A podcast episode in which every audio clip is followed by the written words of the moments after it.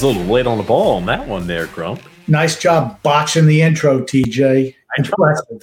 Most impressive. I try my hardest, but welcome to the Islanders and Never Say Die podcast. I'm your host, TJ, and with me again, as always, is our NHL analyst and expert, the grumpy old man. They say there's no shame in his game because he's always the same. That's right. That's me. And greetings and salutations, my friends. Oh, The grumpy old man. Wow. That's a little different intro there for you, Grump. Eh, what the heck? I'm gonna Is wing there something is there something going on that's making you unbelievably happy? What's going on, No, I, actually, I'm very unhappy right now. what? Why? It's nothing to do with the Islanders. Uh, okay, fair, fair enough. Sorry, Grump. Uh, sorry we caught you on an unhappy day. Uh, but the Islanders, things looking sunny and peachy. There's a lot to talk about. Um, obviously, we're going to touch on the Tim Peel incident.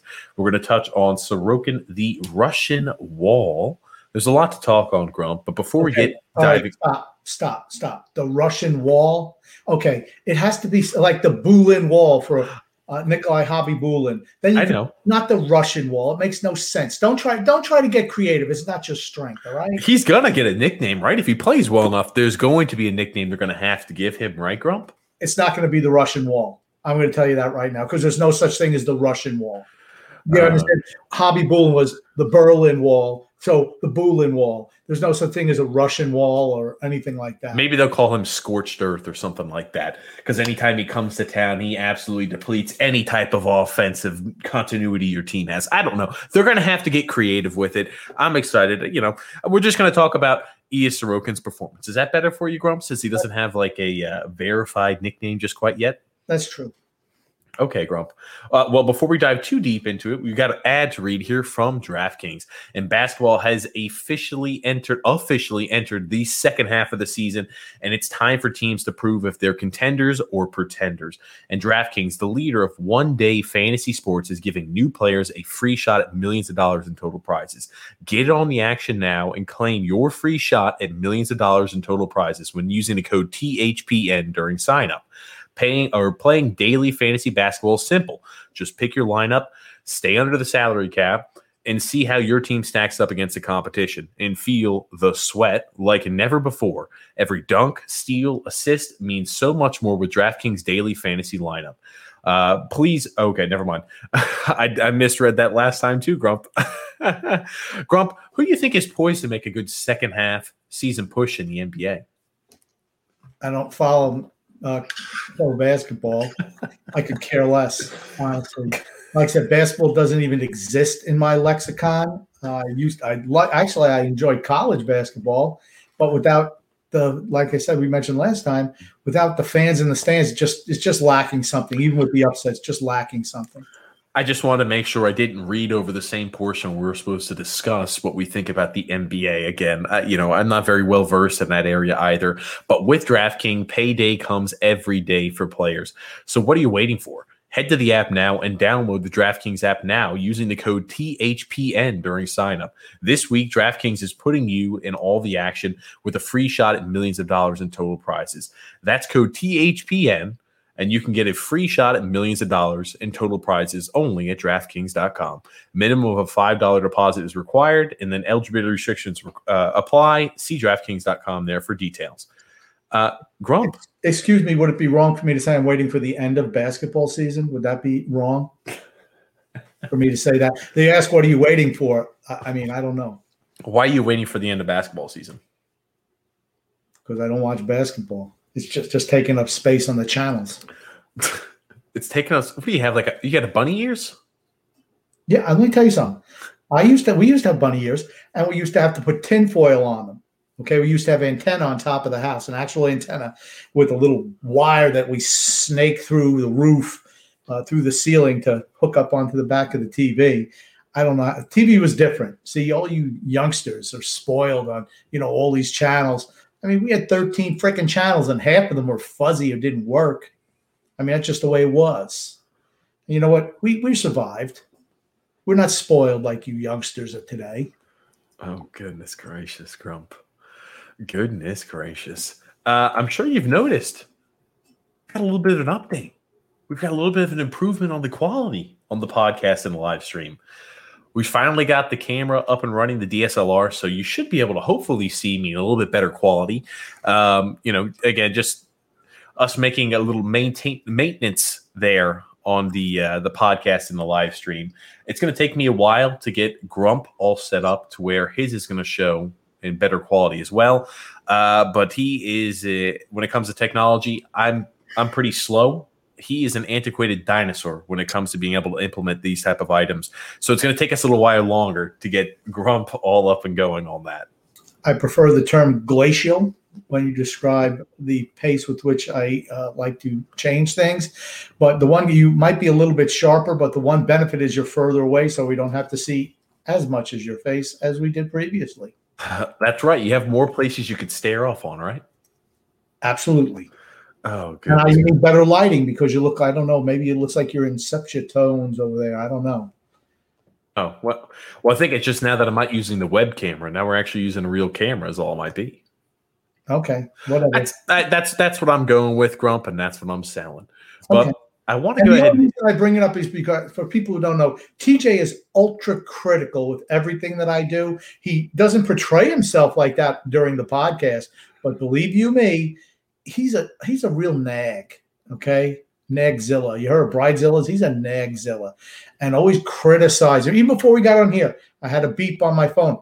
Hey, Better shut that thing. Put that thing on buzz, buddy. Is that how I? Is that how I say it? It's exact worse than that, actually. Usually throw in some filthy explicative. Bro, I'm just nice, not like you. Wow, that's a real hard sell. Maybe it's a hard sell because of the way people hear the grumpy old man conduct himself, or just even the name grumpy old man. I, I feel like that's a hard sell. But before we pussyfoot around Grump, we have to talk about Tim Peel my goodness gracious, was caught on a hot mic there yesterday and canned immediately thereafter. Um, he was refereeing the Nashville Predators against the Detroit uh, Red Wings game, and uh, he was caught saying, "I was trying to give." Um, I know there wasn't much there, but I was trying to give Nashville a penalty earlier, with a little explicative thrown in there. I'm paraphrasing. Yeah, I mean, is that anything that we really don't know goes on in sports, hockey in particular. I mean, how many times do you see it, right? A bad penalty is called on one side or too many penalties. And you they even they even talk about it on broadcast. So oh, they better watch out in the next few minutes. They had a couple of penalties against this one team. You know, it's because the referees even it up. Everyone knows that. In any sporting event, not just hockey. I mean, this, they'll make this guy to be a scapegoat. Boy, they were quick to fire him over that, and it was only because of the hot mic. Otherwise, nobody would have said anything because that's been going on since they first put blades on on shoes to start skating and playing hockey. I, I think it happens across all sports. But Mike, again, like just to go ahead and provide the exact quote, uh, Tim Peel says it wasn't much, but I wanted to get a FN penalty against Nashville early in the game. It was. It wasn't much if you looked at the actual video. They called it tripping when he just went ahead and checked the guy as he was skating there. I was, yeah, definitely it, bad call. It's a bad call, but I mean, gosh, we see bad calls. I mean, uh, hey, I got it written down on my magic my magic notepad here about the Flyers and what they were getting away with on Monday night. I mean, it's just so obvious, and they don't want to call things. You know, I think referees target certain players. Matt Barzal um, and let uh, let other guys get away with murder against them, and then as soon as he retaliates, bang to the box. And you know, to me, it's a bad look. It's so obvious. It's disgusting, honestly. And think about it. When you think about it, they even they even say, you know, okay, they're in the playoffs. You know, uh, the referee's going to put their whistles away. Well, why should they? If a thing's a penalty at the beginning of the year, why shouldn't it be a penalty at the end? Here's my question for you, Grump. In synopsis, do you think Tim Peel should have lost his job for those comments? No, absolutely not. I think he was retiring at the end of the year anyway. They made an example out of him. I bet they pay him. I bet he's going to get paid. He just won't. Uh, he just won't officiate any more games. I, I, mean, they made an example out of him. It's it's a like I said, it's just uh, you're not addressing the real problem. We're just we're going to make an example of this guy like he's the only guy who's done that ever in the history of the sport. Okay. What do you think the real problem is? It's that they're selective when they call penalties. Uh, I think certain teams get away with a lot. Like if a team is always holding, clutching, grabbing Philadelphia Flyers. Uh, they're not going to call everything. I think. I think from the league. I think that comes right from the top of the league. We don't want to call a whole bunch of penalties and have the game uh, turn into a slog fest where you know you call a penalty every two minutes. I I firmly believe that comes from the league, but in the same token, you see somebody like Matt Barzal. All you're doing when you're hooking, that, that's what made Mario quit years and years ago. He was sick and tired of the hooking and the holding because the officials let him get away with it. Lawrence Taylor, when he played with the Giants, he was held on every single play. And they couldn't, they just, they're not going to call everyone. Well, instead of dumbing down, you should elevate the top players. If they're that good, you should allow them to show their talents as opposed to letting other teams, uh, for the Flyers instance, gooning it up or uh, you know, Washington Redskins, Joe Jacoby holding LT uh, every single play. You know, instead of have them elevate their game as opposed to trying to let them do something illegal that penalizes a fantastic player. And that's what they do to Matt Barzal. And I can see why Matt Barzal takes those penalties. I really can. We're going to talk about him later today. I can see why he does some of those things. If the officials called the game like it's supposed to be called, you wouldn't see him taking those penalties. Well, uh, to some people's shock and maybe chagrin, uh, Grump, you're not going to be overly glowing over Matt Barzal's play on Monday's game, and again to show that you you try to be as impartial as possible. Okay, uh, okay, I don't try to be impartial. I am impartial. I okay, try, but that's right. Everyone knows Matt Barzal is one of my favorites, and I thought that Monday he looked uninspired out there. Uh, I I thought I thought it's one of the worst games I've seen him play in quite a while. Um, honestly, I mean, you know, there's probably reasons for it. You know, the fact that it's a two man line, but still, I thought that I thought he. I just didn't think he brought the effort on Monday night. I want to finish up real quick on Tim Peel. I want to circle back to it. I understand your point, and I understand what you're trying to convey. As of you know, maybe this is a situation where you know Detroit was getting all the calls, or, or maybe it was a, a, situation there when the Predators were getting all the calls earlier on. They're trying to even it out. I do understand it. Here's my thing: call the game as fairly as possible throughout the entirety of the game. If there's a penalty, call it a penalty. If there's not a penalty, don't make some shit up to try to even the score. I've never been a fan of that. I, I really haven't. If you've screwed up, eh, because I get it, sometimes the refs are going to make mistakes and that's why they try to go ahead and make these, you know, retribution penalties given the other way. You know, the crazy thing about it, you know, everybody's human; they're going to make errors, but you know, two wrongs don't make a right, right, Grump? Well, I look at it this way: when the referee is staring at Kuznetsov, cross-checking Matt Barzal in the back and breaking his stick on his back, and Matt Barzal staring right at it, Matt Barzal slashes him back, and he just gives Barzal a penalty. And what does it do? It sends Barry on one of those rants about Matt Barzal, which sends me on a rant saying, hey, you know what? Like I said, if the referee called the initial penalty, Matt Barzal wouldn't be retaliating. Okay, if let's hold on, hold on. I gotta, I gotta interrupt you. I gotta interrupt you. The original penalty, Matt Barzal was holding Kuznetsov's stick. So that was the original penalty, right? If we want to get granular about it, he was holding the stick. Kuznetsov regains control of the stick, cross checks and breaks the stick behind his back on a cross check, and then they let things play on again, I, like if you're not going to call any of that stuff, I have no problem. I don't really want to get too much into what refs do or don't call. I just wanted to get on the comment. We obviously all had thoughts that that happens in professional sports, that they try to even it up. You, you hear commentators talk about it, as you athlete point out. In the same token, though, eh, the, it just the optics weren't good about it because I understand probably again it was taken out of context. It's a little tiny segment of seven seconds so we have no idea what happened before that, what happened after that. Maybe he was a seven second clip, lost the guy his job. Well, when you when you look at the new Webster's dictionary that's coming out this year and you see the word scapegoat, you're going to see a picture of Tim Peel on there because he was certainly a scapegoat for the NHL without a doubt. And if the officials did their job to start with, uh, it wouldn't be an issue. But I mean, they're not going to call 100 penalties in a game. They're just not. I mean, is there any hockey game that you that you watch where you see you like the guys always in the penalty box all the time? No. You don't want you don't want that. Like I said, I, a pet peeve of mine, and anyone who's listening to the podcast, the little the little tug of the hands or something like that. I'm like, come on. And then you let some some murderous thing go on, like a cross check in the back. You don't call that. And as opposed to the granulation of earlier with the holding stick, that doesn't help my argument. So I'm not bringing it up. Ah, okay, gotcha. Again, I think it's. I think it's, it's, he absolutely does that. He he will when the guy's coming, he's definitely gonna he holds the other guy's stick. He does that. He certainly does. I kind of want to get back to it again. Like it, it's a tough situation. You can't make comments like that on a hot mic and keep your job. It's unfortunate you don't get any of the context of what was said before, what was said after. And again, to think about it, that guy's been refing in the NHL for over, I think, 1,300 games. And like that, it's gone.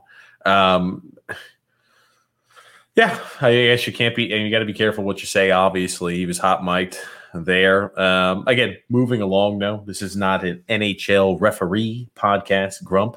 Um, the Islanders went ahead and beat the Philadelphia Flyers. Uh, notable, more points there for Oliver Wahlstrom. Continually exceptional play there from Ilya Sorokin. Again, starting to find his groove a little more. His first time starting in back to back games since being a part of the Islanders organization. And he looked like he didn't skip a beat against the Flyers. Yeah, he was the number one star in my book uh, for certain. Nice to see him play back to back games. Uh, and he was outstanding. He was absolutely outstanding. I loved his aggressiveness in the crease.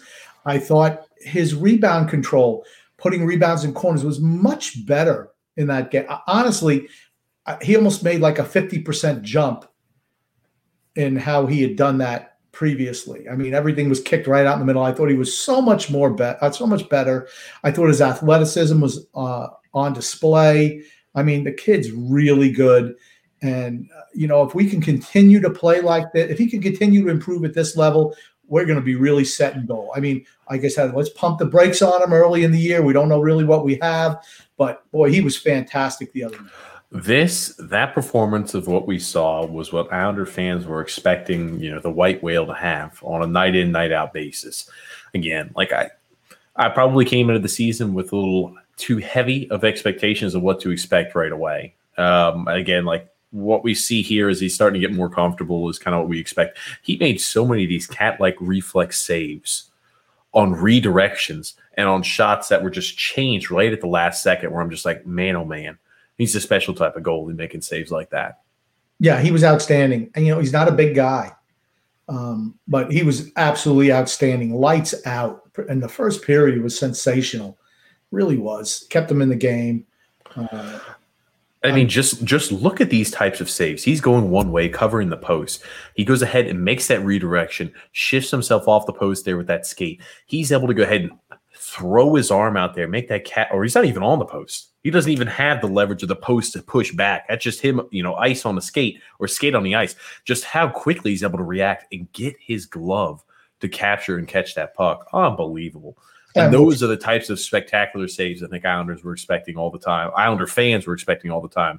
Love to see performances like we did Monday night against the Flyers. And really, what's lost in that was the really great deflection by Scott Mayfield. I mean, I mean that was fantastic. Maybe forgot what end of the rink he. Maybe forget what part of the rink he was at. Forgot which side of the uh, rink he was at. But it was a really good deflection. Let's be honest, right? it was a great, great deflection, an even better save, though. It was. I mean, that puck was behind him. That puck was behind. Him. Fantastic.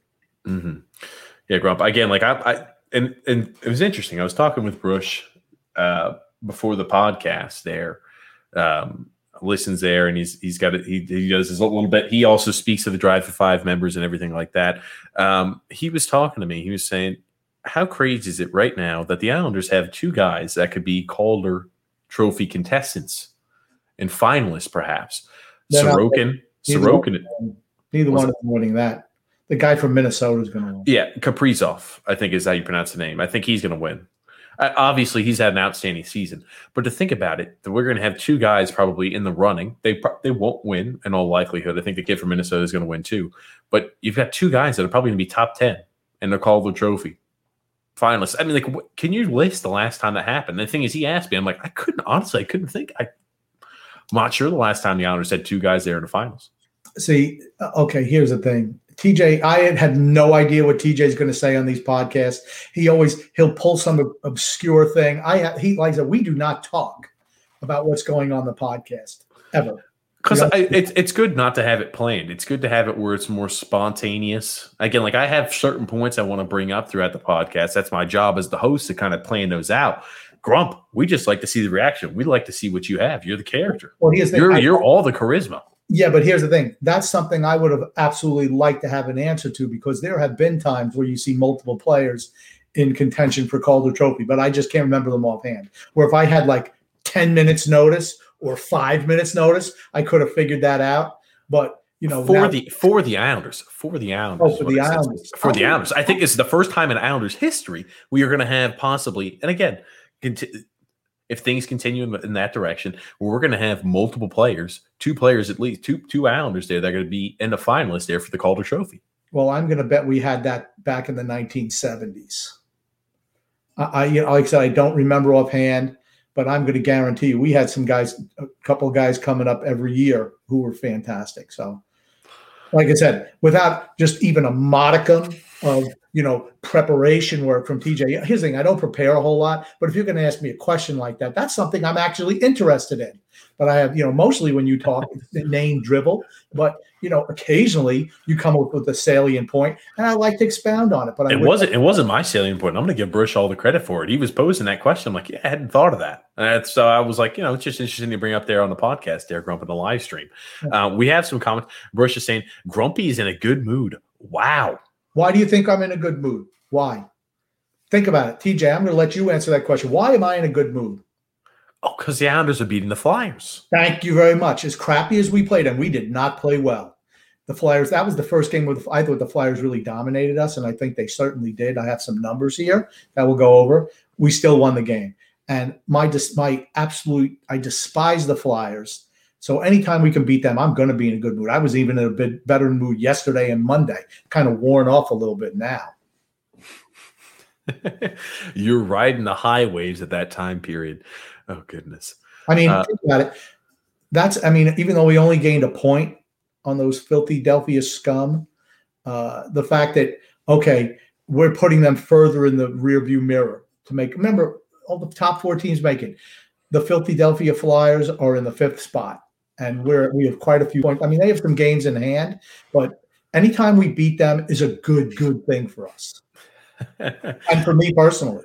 Absolutely. Alexander saying one of these days when the Islanders win the cup, he will change his name to the Happy Old Man. I'm going to tell you something. Little story here. It has nothing to do with the happy old man because I'm always going to be the grumpy old man. That's just who I am. But I was thinking if the Islanders won the cup, who would I be happiest for? And it's funny. I was because I, I, take long walks every day off short piers, as people know. Uh, short trip to Crazy Town. I'm right there, which is fine. But I was thinking on one of these walks, I'm like, gosh, you know, if the Islanders win a cup, who would I really be happiest for? And you know what I who I thought? I didn't think not any of the players, none of the coaching staff, not me, the younger fans the younger Islander fans who have to go through them being a bad team forever and ever, that's who I'm going to be happiest for. Is like people like you, TJ, never seen them do anything. Like they think, oh, a great season is making to the Eastern Conference Finals and getting rolled by Tampa Bay.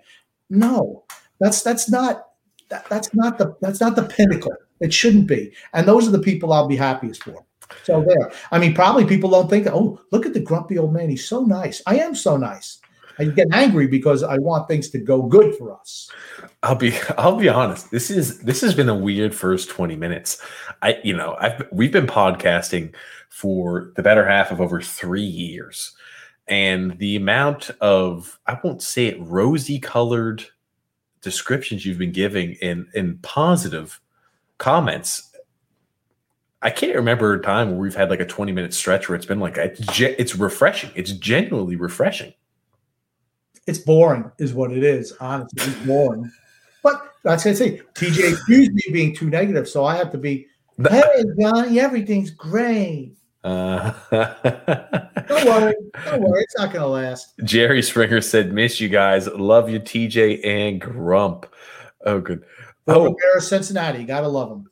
And then and Bruce was saying the Calder wall. No, no, no. It's got to be. It's got to be a nickname that's going to stick. You can't call it just go. You only win the Calder Trophy one way, one uh, one year. Now, if you if he might be the Smythe Wall or the the Conn Smythe Wall, uh, that would be saying something. Yeah, I'll tell you, he the numbers, the numbers. It, it's funny. Do you know Sorokin's numbers off the top of your head, Grump? They're really freaking good. Yeah, they're really good. The thing is, couple games. If you took out the first game where he got shelled when he didn't know he was coming in, his numbers would be absolutely outstanding. And the funny thing is, he's done so in such a quiet fashion. Okay, think about it. You want okay. Now I'm now I'm really going against character, and I'm going to compliment Barry Trotz, if you can believe that. It's the system. It's the system. Every goalie that plays in the system puts up good numbers. Why? I mean, we don't score a whole lot. We shackle everyone offensively, but it is conducive to playing a really solid defensive game. And that's why our goalies look good. And you see a kid like this who, let's be honest, he's more talented than anyone we've had uh, on this team in recent years. He's certainly more talented than Varlamov, than Greiss, than Leonard. I mean, without a doubt. And when you put that combination of athletic ability and, and skill and talent in a system like this, I mean, it's the same thing with Martin Brodeur. He was a great goalie for uh, you know all those years, but he benefited from playing in that system as well. And that's what you're seeing with Ilya Sorokin. I mean, the sky's the limit for this kid. And like I said, I let's still pump the brakes a little bit. But oh, I see course. a great future for him. I really do. Of course, but I'm just thinking to myself, how quietly he's now amassed his his goals against average is sitting there at a 197 and save percentage at a 2 9 or a 922 my goodness gracious. Uh, to think about that, and like he's only had 11 starts, and you know they'll probably be splitting time, maybe 50-50 here from then on out, because Sorokin's shown he's got the comfort, he's got you know the confidence a little bit himself. Again, there's still definitely areas where he can work on rebound control, angles a little bit, uh, just with the change of the ice surface there. There's definitely room for improvement there on him, but it's crazy how quietly he's amassed those types of numbers. Excuse me, TJ, am I supposed to be able to read these numbers? I mean, unless I have a telescope, I cannot read those numbers. I mean, you should, if you're going to post numbers up, if we have uh, people a little bit older need glasses or something, there's no way they can see those numbers. They're way too, they're way too small. Look at look at the picture as well. My God Almighty! Again, like I picture at a, little bit, they couldn't have done hockey reference should have done a much better job of cutting out all this white right here if they wanted to give him a black background. Oh my goodness. Hey, don't be picking on Hockey Reference. They're one of my go-to sites, buddy. I, that's why I use Hockey Reference. They're an outstanding site. But I'm thinking to myself, a, a, the budget of Hockey Reference, you couldn't have at least gone ahead and cut down a little bit, or even if you look like you give them a little bit of a haircut. I'm not seeing all this white in the background there, the picture where it was a bad edit. I don't know. They're just whatever. They're just picking whatever picture there's out there. The one well, that's no, most. They, that's all no, they do. What they do is they go ahead and pick the picture and then they put the background, but they go ahead and edit it out to where all the background of the prior picture is gone. I don't think they just went ahead. I mean, that's one of the worst damn pictures you could have. Picked. Well, I'm getting it off course. I, I picture edit a lot for other projects I do, and that's. I didn't expect that for hockey reference. They uh, uh just you know reference in general. So they do a reference, baseball reference. They do a really good job across the board. I was expecting a better pitch than that. I, you know, I'm splitting hairs, but I mean, obviously, my gosh, you're picking on. I mean, maybe he just looks a little bit too pasty faced if they put a white background up there. I mean, I'm sure they tried a bunch of different ones, and that's the one that looked best. I don't think they said Ilya Sorokin. Hmm, he plays for the Islanders. We don't like them. Let's see. Let's make him look as bad as possible. No, no, it's, it's they, I just think it was sloppy work. I don't think they're trying to do anything with malicious. Te- I just think it's sloppy work. We're getting back to comments though. Uh, the Wicked 50 Cal is saying, just call him the gulag. Never lets any visitor slash pucks in parentheses there into the net. Ooh. No, no. No. No. Sorry. I usually I like what uh, Wicked says. I really do, usually, but no. Sorry. When I hear the nickname, you'll know. When, when a good nickname comes around, you'll know. I, actually, I'll have to start thinking one now. Brian P said Barzal's new left wing. They're comparing him to Lucy Robitaille. Okay, it's Luc, Luc Robitaille, not Lucy Robitaille. Luc Robitaille, a former Hall of Famer. And I'm going to tell you what, he must be talking about my pal Leo because Robitaille's been retired for what, I don't know, 10, 15 years. And he'd probably still be better than Leo. I'm not like, uh, here's the thing. Not, I, I'm not saying probably. Luc Robitaille would be infinitely better than Leo right now. how do you, how do you and, and, and, he, and and here we go, ladies and gentlemen. Okay, how do you put a guy who's a healthy scratch most nights because he's not even good enough to play on a team that, and you put him on the first freaking line? I, okay, there you go. You got you got Matt Barzal and Jordan Eberle in the zone. Where's Leo? Who knows? He never got Matt Barzal trying to make a pass to the left wing. Where, where's well? Oh, there's Leo. He's still at center ice. I mean, I don't understand. I don't understand. I mean, I thought Bellows was actually playing pretty good with that line for the couple of games he had there. But hey, like I said, we don't want to risk putting too many goals in the net. Don't let's not have that happen, please. Let's put Leo back out there. Over expectations. Oh, goodness gracious. Scott's saying Grumpy's upset because TJ's taking forever on his grumpy groupies merch. JK TJ. I'll tell you now. I've got. I've got everything going. This is one of the items I was working there on the actual display for the live stream, making sure that was up to up to snuff quality, bringing that to the 21st century. Uh, next item of business is making sure I got the merch, the merch store all up and running. Um, again, like I want to make sure that you know the, the product's quality though first before we let you guys know about it. I don't want it like because the ones we work with or whatever the Hockey Podcast Network suggests, I want to make sure it's good quality before I recommend it. I don't want to go ahead and make any recommendations. Everybody gets their shirts and it's like oh it's a shit show. So i am making the designs, everything like that, and then we'll make sure that the quality is good before we say, hey, it's out there. And I want to make sure that the shirts are good. You know, shirts you can wear for 20 or 30 years, like I have not some stuff that you know is made out of that uh, that recycled seaweed plastic that they, they I mean, uh, you know, who wants that? I mean, yeah, I mean, uh, I'm not saying you should dump things in the ocean, plastic and stuff. I don't say that, but I don't want my clothes made out of that crap. I want cotton, uh, hundred uh, percent cotton. Heavy I have, cotton shirts. I have no idea what the quality would be like. I don't think it's going to last you 20 or 30 years. I'm shocked shirts still do last that long. It's it's few and far between these days. More comments here, though. Uh, Alexander saying, Guys, I'm having a debate with both of my uncles. They have been Islander fans since the Cup years, and they think the Islanders can win without Barzal because they're doing they're doing it without Tavares. So they think they can win without Barzal. What do you guys think? Grump, I'll let you take this one first. Okay we didn't win with Tavares. We haven't won without Tavares. We haven't won with Barzal. And if Barzal decides to leave in free agency after his contract is up and he signs a one year extension because he's pissed and just takes a one year deal to get to unrestricted free agency, we're not going to win that either. Uh, I'm just going to say that without Matt Barzal, and even though he's not putting up points right now, without him, we have no offensive ability on this team. Uh, well, you can't take away the best player on the team and expect to win. And, and like I said, even with the team we have currently constituted, we're not winning the Stanley Cup. We're just not talented enough to take on the really, really good teams. The really good teams. The Tampa Bays, the Washingtons, the Vegases. We're just not good enough. I'm going to tell you, the outlook of this team, I think, though, I've, I have a lot more excitement for the outlook of this team than I'd done in years past. Like if we're talking about, even if we're looking at like a bar chart of like the level of excitement, or even a part, uh, like a pie chart of the level of excitement, when Barry and Lou were brought to New York immediately, I was enthralled. I think every single Islander fan was like, yes, we're going to become a legitimate franchise and legitimate organization. We're no longer going to be a laughing stock. Obviously, he's extremely high then. With Matt Barzal, you know, leading the front, obviously John Tavares leaving, I think everybody dropped a little bit there in the excitement level.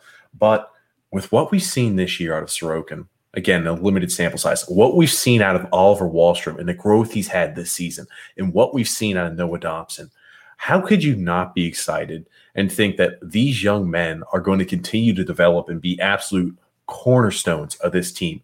I mean, like Oliver Wahlstrom, Grump, tell me I'm lying. That young man has the ability to be a consistent 30 goal a year type player. You're 100%. Okay, think about where you just said you're excited for this team now. And what are you excited about? Are you excited about the Josh Baileys, the Average Anderses, the Brock Nelsons, the Lettys? No, you're excited about the young guys who have a future. That's what I've been preaching. Give the young guys a shot. It's a shot of adrenaline to this team. Oliver Wahlstrom, 30 goal scorer, certainly. And Noah Dobson, Noah Dobson has, I think Noah Dobson, obviously with Norris trophies, they look at more what you can produce on the point, uh, you know, in the points there in the point category, in the point column. Noah Dobson has a chance though to be. i am talking about one of those defensemen that are regarded, you know, one of the top ten guys in the league. He's big. He can skate. He's got the offensive acumen to his game as well. I, that young man's got a bright future. And Sorokin, man, oh man, last night was the first night, or Monday was the first night. I feel like he was consistently tested throughout the entire game, and he came up big all game. And that and that's what I was looking for. One of those first breakthroughs like that. And again, like those are huge pieces of the cornerstone of what is the puzzle to win a Stanley Cup. I know you say we might not be there yet, Grump. I will tell you though, as Wahlstrom continues to develop, as Dobson continues to develop, I think we have we look like a real dangerous team. We just don't have enough in the pipeline to keep it going. That that's my concern. And here, here's I want to interrupt you real quick. You talk about the pipeline. Look at the majority of these teams that win. Again, like Tampa, obviously they're one off. They're fran- they're a dynasty. I mean, like you can argue that they're a dynasty. The same thing back in the Detroit time period too. But if you have a guy who's an elite, hold on. hold on, they're not a dynasty. They won one freaking cup. You got to win a few cups before you're a dynasty. The Islanders of the 80s were a dynasty. The Canadiens of the 70s were a dynasty. One cup does not a dynasty make. Okay. Maybe I misspoke. Not a dynasty. You did. Again. Again. so I misspoke. I'm sorry, Grump. I don't mean to, to use that the word dynasty so lightly, and I'm sure uh, you know we're not up to date there in the comments, but I'm sure the comments are just roasting me because the Islanders did have a legitimate dynasty. Uh, this is not a dynasty yet there for Tampa. Has the ability to maybe be a dynasty for certain, but if you look at a lot of these teams that win the cup, I, they have to have unbelievable depth there on their centers, which the Islanders have. They have to have at least an elite an elite winger which the Islanders have coming. I really do believe that in Wahlstrom. The defense has to be stout. They have to have good goaltending. All of which boxes the Islanders are in the process of checking or have checked. That gives me excitement. It really does. Yeah. I mean, here's the thing. I just wish we wouldn't spend so frivolously on on older players to resign them. I mean, I'm sorry, we could be so much better if we maybe here's the thing if you want to be a really good team, you're gonna you're gonna have it starts with the draft. You build from the goal out. Okay, we have done that. The thing is, okay, we got Wahlstrom. Uh, we have Barzal. Is there anyone else that floats your boat offensively? Really, on a consistent basis? Because Beauvillier can do it. Eberle can do it at points in time. Brock Nelson can do it. But Jean Gabriel Pageau can do it. I mean, there's a okay. There, there you go. But all right, for the most part, I don't. There's no flash and dash with this team at all. I mean, and I think that's the final piece of the puzzle is getting a couple of like. I know I keep speaking Forsberg all the time. I think he'd be absolutely perfect for this team.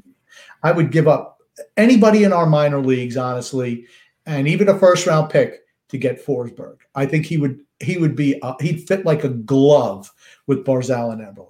I would love that. And then when Lee comes back next year, you slide him down to the second line, right? Then you're not stuck playing Leo Komarov and Michael Dal Colle on the first two lines every night.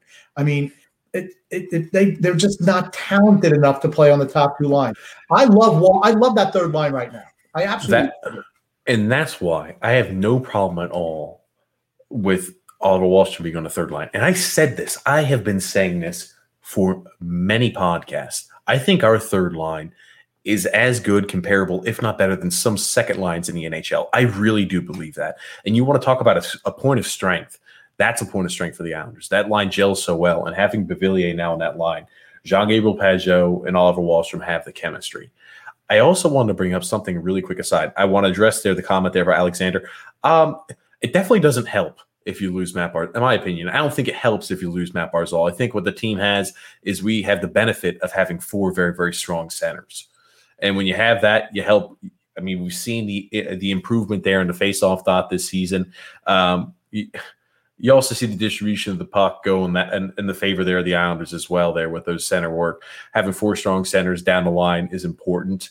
Um, unless you have somebody else to replace, you know, to be a real true number one center. I think that does hurt if you lose Matt Barzal. Um, this is something interesting though, Grump. I saw a tweet about it. when Garth Snow traded away Andrew MacDonald, do you know what he received back in return? I think got a second round pick, didn't he? A second round and a third round pick. The second round pick we used to trade for Johnny Boychuk. And the third round pick that we traded for was selected. Ilya Sorokin was selected with that pick. Good deal. I never, I never liked Andrew MacDonald. I never liked him. He was another one of those. I mean, he, he was good. He was a good defenseman on a bad Islander team. He reminded me of Hickey. I mean, honestly, just you know, he's there. Uh, I mean, to get that for him, kudos to the. And I guess you got to uh, compliment Garth Snow, who thought I'd ever do that. Um, but I mean, that's a nice move right there. Absolutely, it is. And I saw that. I saw that. I was shocked. I'm like, I've got to let Grump know this. Yeah, I'll gotcha. take that. I'll take that every day of the week.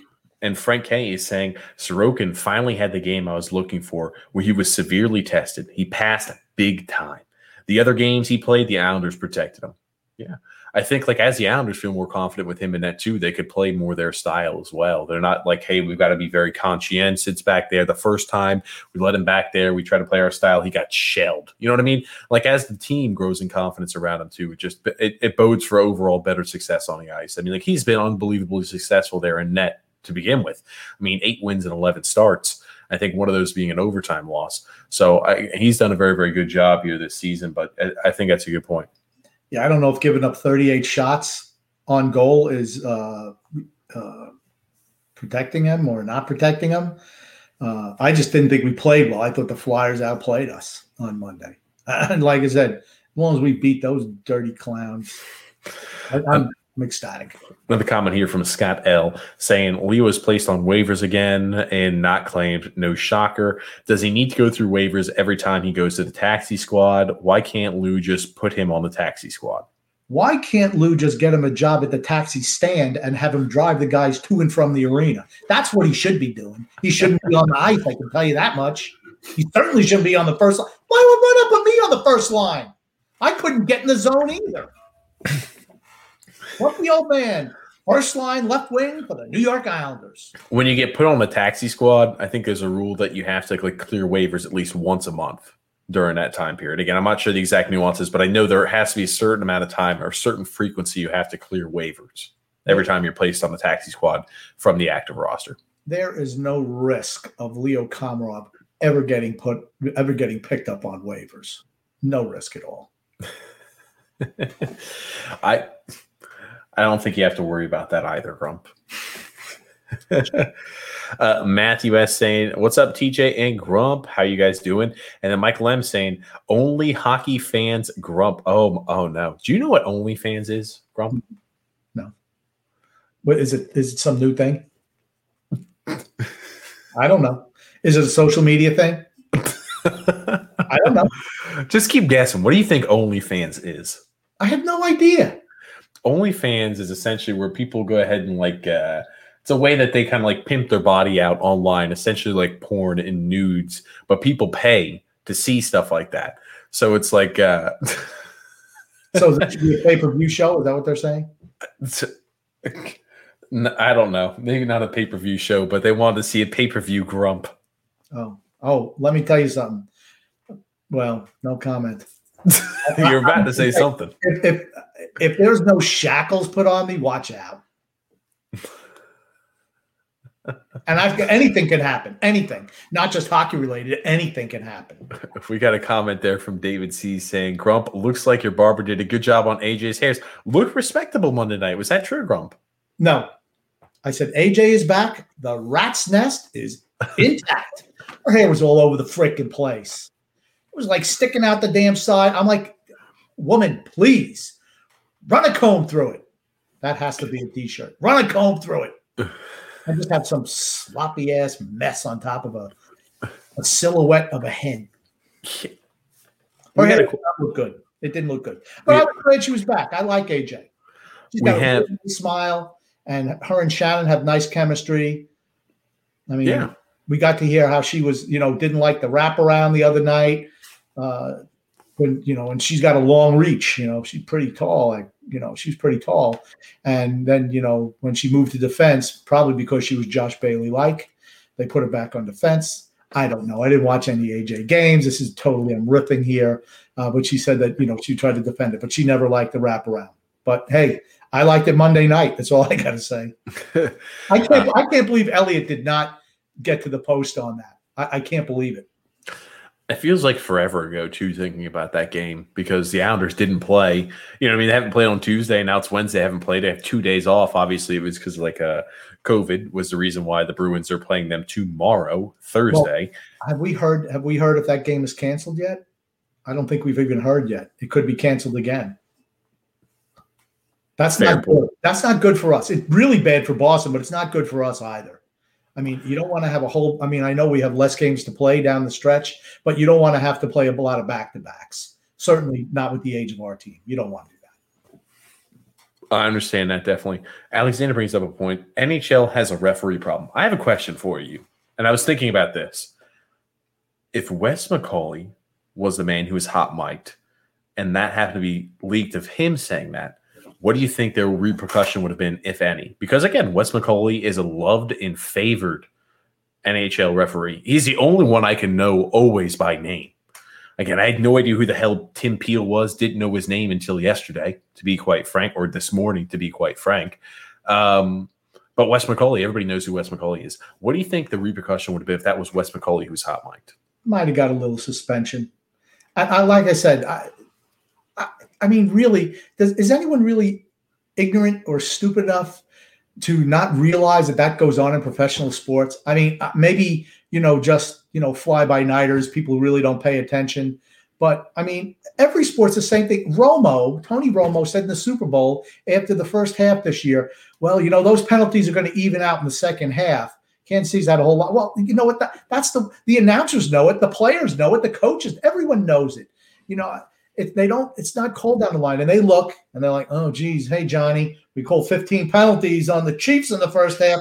Let's get a couple of evens up in the second half. Oh, boy, you know, the Islanders, uh, they had six power plays. Uh, you know what? Let, us give them a couple of penalties. Let's let's say let's fire up somebody. Say, hey, go slash Matt Barzal in the back. Don't worry, you're not going to get well. They'll retaliate, and we're going to give him the two minutes. Is that what they do? Wes McCauley says. Is that what Wes McCauley says? He he's looking down the he's looking down the sheet. He's like, oh crap, I usually don't call penalties, but I called one penalty against the Flyers tonight. Hey, go ahead and get to slash Matt Barzal when he retaliates there and he's got he's goaded into a penalty. We'll immediately make sure to give him a penalty there so we could end the game at a one-one penalty draw. Is that is that what you're looking for, Grump? Is that what happens? That, that's what he says. And then he goes like this. And then we're gonna listen to Barry's press conference after the game and listen, rip the crap out of Barzal, and we're gonna laugh. what I'm gonna do is actually I'm gonna take that betting odds to Vegas so I can make some money in that capacity. Hey, referees have been known to bet before, right, Grump? Hey, they had that that scandal in uh, the NBA. Yeah, I'm sure it happens in the NFL. I'm sure it happens all across the board. It, you know what? It's a little bit. It's so easy to do, just little things. Uh, it's you know what? Would I would it would it surprise me if it goes on? No, it would not. Hmm. Got a comment here uh, from Scott uh, L as well saying uh, not Islanders related, but former St. Louis Blue player Bob Plager passed away today in a car accident. I never saw him play, but I know he was big with the Blues and alumni and the St. Louis communities. Grumpy re- might remember him. Absolutely. The Plager brothers, there were three of them. They played on uh, the St. Louis Blues and right from the beginning of the, the history of the franchise, 1967 68 season. It was Bob Plager, Barclay Plager, and I think Bill Plager were the three Plager brothers. Really unfortunate to hear that. Uh, I heard that he was really big with the Blues alumni. You hear about it talk a lot on uh, the Blues pod, uh, on the Blues uh, NHL games, and uh, just really a good hockey family, and really a sad day for St. Louis for certain. And he was a good player, really good. I mean, here, here's the thing: you got to remember there are only what uh, 12 teams at the time. And to be an NHL player, you had to be pretty darn good. And all the players played together. It was great. And then uh, Frank K saying the refs screw the Islanders more than anyone. The league hates them, and it kills the Islanders. It kills that the Islanders uh, had a dynasty and the Rangers never will. It's blatantly obvious. Well, I'm going to tell you, I, you know, I'm not one to criticize the referees most of the time, but when you see some of the stuff that goes on, and you see like I'm, I'm going to go back to Monday's game. all night they were interfering, hooking, holding, slashing Barzal. And then you call in the last two minutes of the game, you call a penalty on Nicoletti. And okay, it was a trip, and it was, but it's borderline. But you call that in the last two minutes of the game when you let everything else go the whole rest of the game. Those are it just it drives me crazy. I mean, I remember my dad when he was alive, he he said he was gonna can we write to the who can we write to? Like watching you know, hey, he was older, right? It was like, hey, we're to send a telegram, we're to write a letter and send it to the NHL office. Who can we send it to? We see these penalties go on, and they're not getting called, and we see something go the other way. I mean, it even it even drove the grumpy old man's old man crazy. I mean, and it, it is, it's frustrating. It's super frustrating. And I watch it, I'm like, I cannot believe you call that penalty on Letty after you let everything else go frustrating. Maybe that's why the Flyers looked so good the other night. You know, they were allowed to interfere and hold all night. I want to get you touch a little bit on Matt Barzal. You said he was disinterested, though. Uh, okay, I didn't say he was disinterested. He looked disinterested. Yes. Don't say, don't put words in my mouth. I'll tell you exactly what I said. I thought he looked disinterested. He just didn't and I don't know if it was because Leo was on the line. I mean, you know, he doesn't have a left winger. He's just playing with Eberle. I don't think Eberle played particularly well. But I thought for me, that's the first game I've seen him look disinterested. And he didn't even play a whole lot the first two periods. I think Butch said he played like 11 minutes. And uh, Butch went against the company line there and saying he thought Barry should put him in more. Uh, probably Butch got fined, uh, you know, after that comment. Who knows? But I mean, I, I just, but I don't think his play warranted extra ice time. But here's the thing: the only guys who really deserved to play in that game on it was a third line because the second line was a disaster out there, and so was so was uh, so was the fourth line. I mean, uh, I'm I'm telling you, going forward, I really do believe that that third line is going to be a difference maker for us. I really do. I I I love the speed element to their game. And I tell you what, Wahlstrom's a goal scorer. You know how you can tell? Because you see things that other players would take shots at, hit the boards. He has a bad shot, it bounces off, it goes in the net. That's he just has that goal scorer's luck. And that was a that was a really he dug that puck out, snapped it right in there. I mean, uh, it was fantastic. It was he really, also hit, he also hit the post earlier on in that game too, yeah. or maybe it's a crossbar. I think. Yeah, I mean, he had him beat. I mean, the, he has improved so much. I know I've said it numerous times before. When I watched him in the World Juniors a couple of years ago, I'm like, ugh, I don't know. This shot was always there, but I'm like, man, he didn't seem like he had a whole lot of compete. He didn't seem like he was a really good skater. I mean, you look at him now, it's freaking night and day. I mean, I, I wish we could do a night and day segment, like just post some stuff up there, like TJ with the little Videotron, show, hey, here's here, here's here, look at the difference, you know, something like that. But I'll leave that to TJ. I mean, you know, if anything, we have no merchandise, you know, he's got himself some fancy new camera thing. Me, you know, I get criticized all the time. They criticize my lighting, you know, everything. I don't know. Here, well, I think it's interesting you bring that up. Who do you really give credit to for that? For what? For the change in mindset and development. Um, I mean, I mean, the change in mindset, I think, I is what you're talking about there. When you say that, hey, he looked, you know, when he was originally in World Juniors, uh, the compete level maybe wasn't there. I mean, you're not the only person to have said that with his World Juniors performance either. But I mean, who do you really give credit to? I mean, like, obviously, there has to be an intro- introspective point there it's him. for the young man where he's got to make that change. But it's, I mean, the Islanders organization, I think Barry Trotz, too, is also to thank there for that too. It's it's him. It's him. A good coach, and Barry Trotz is a good coach. Um, you know, I rip him because he does some dumb crap. Absolutely does. He's not infallible, but he's a good coach, right? I mean, he's certainly one of the top five coaches in the NHL, without a doubt. And a good coach gets that out of a player. And he's, I don't know if it's him or if it's Lambert or who it is, but the kid has make a, made a quantum leap jump. I mean, he really has. You think about it, Barzal, even the, the, the last game aside, his game this year has taken a huge step forward. And I and I've been critical of Barry Trotz for ripping him in the press, and I think it's negatively affected him in some way, shape, or form for where he was at the beginning of the year. But, you don't think it's just Anders Lee not being on the line? Ugh, Oh, okay, I, you know that's that's that's that's what people are throwing out there. All I'm going to say is I try to represent all the parties' beliefs there. Do you think that is also having an effect? I mean, like to a certain extent, I'm sure it does. You right? You hmm. have Anders Lee on the line, and now you've got Leo freaking Komarov. I mean, that's going to affect any line. That's going to affect the chemistry. I mean, that's a significant downgrade, no? Yeah, but and I like I said, I felt like what that could have had when you only when you're only playing. It's a two man line in essence. I could see where. And here's the thing: what did the Flyers do? Three guys on Matt Barzal, two guys directly on him, and one guy kind of shadowing him from a distance. I mean, that's what happens when you don't have enough talent on your team where they can focus all their attention on one guy. And I think that frustrates him. And I think talent on the line, not the team. I think the line. Well, if we had more talent on the team, he'd have better line mates. Uh, uh, okay, let's be honest, right? He'd have better line mates. A little workaround, but I got you. Okay, but you, you know what I'm saying. I mean, look at how Boston plays him. Two guys on him all the time.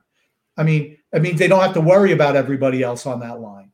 It doesn't. And Anders Lee was on that line at that time. They didn't have to worry about him unless Barzal did something fantastic. It wasn't going to happen for that line.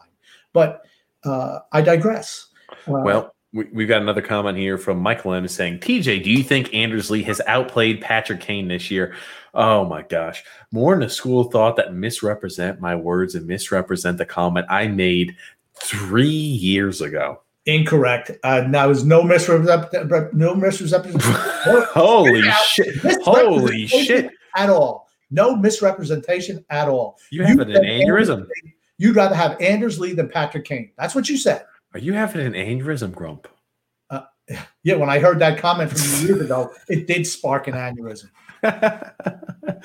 no, what I said was at the time period, Anders Lee was more important to the team and and the sake of the Islanders, uh, the Islanders as a whole for that year than Patrick Kane was. I told again, and I, the reason being is because of what he brought off the ice in the leadership, and he. I think I've always thought this he perfectly encapsulates what it is to be an Islander and what it is to be part of this organization. I've always thought that.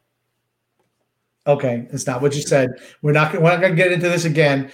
I swear, if I had any type of technical expertise whatsoever to pull up that old podcast, because it just shreds you. It shreds any credibility you have.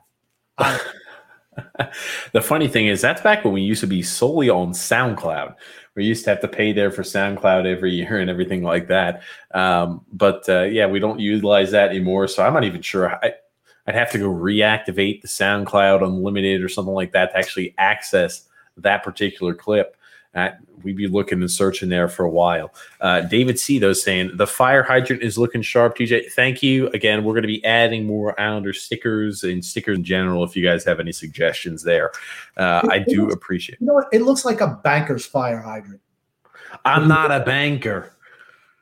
Whatever. You, you keep are. calling me a banker. I'm not a banker. All right, you take money from people all right, and you invest it or something, whatever you do, I don't know. But here's the thing: it's so regimented. Let's make sure that this one is straight, no overlapping in any way, shape, or form. Man, you should have that stuff blistered with stuff on there, overlapping everything, and so it'd be fun to look at. oh, let's look at this. Here's a stick. Here's a puck. Okay, if you can't notice, there is a lot of empty space on this. So sorry, I didn't want like one section like this to be filled. And you talk about my job. My job is to fight with people online regarding the Islanders. That's my full time job. Ugh, it's to stir shit online on social media. No, I, I don't do that. I very rarely do I do that. That's why I should get social media. I bet everyone would love me. No one would ever criticize me. Gotcha. Uh, Scott L is saying Dobson off the protocol list, but didn't travel with the team to Boston. Yeah, they said he was in a ramp up period or something like that, if I understood correctly. He have COVID? Yes, I think he had to have had COVID okay. to be out there for more than ten plus days. I mean, it was was it like nine or ten days? He had to have had COVID. Okay, it'll be welcome to have him back. That's for certain. Uh, again, like look at we didn't miss really a stride when he. I mean, we did. I think we lost two games since he's been out. But in the same token, I mean, like Noah Dobson is a big plus to have back. You know, we will welcome him back on the roster with open arms. Yeah, I love the young guys on the team. I absolutely love the young guys on the team. Let's dump some of the dead wood and just more young guys. well, it's funny. I've got a lot of comments here talking about how the NFL referees are the most crooked of all the bunch, and they're bringing up Super Bowl games. They're bringing up different games of how referees absolutely blew and missed it. We're getting some Tom Brady comments in there. Again, just just not to show them, just just to let you know, as a whole, people are just talking about the NFL probably more crooked than the NHL when it comes to officiating. Yeah, I mean, without a doubt, it happens in the NFL for certain. I mean, they got the girl referee who just sucks. I mean, she's got to look with somebody else before she makes a call. Hey, she's the best in position this year. Really? Why? Because she can stare to her left and her right to get a call from somebody else? Anyway, moving along there. Bush says Hickey's game is a plus trading value will go up more the more games he plays. I think Trotz uh, needs to give him a rest or give Greene a rest, Andy well, Greene a rest. I've been saying it all year that Andy Greene was going to be a guy who suffered with multiple games like that, playing three games a week, four games a week. And once again, Grumpstradamus was spot on. Uh, and Hickey, the first two games, hasn't embarrassed himself as much as he usually does. I thought he was pretty good the first game. I thought he was a little less so last game. Uh, but I mean, we have a lot of defensemen. Uh, I don't think that Hickey's going to get traded. Uh, I think they like him. Honestly, they like him as a seventh defenseman. And as long as he's a seventh defenseman, I don't have a problem with him. The only problem I ever have is when he's in the lineup.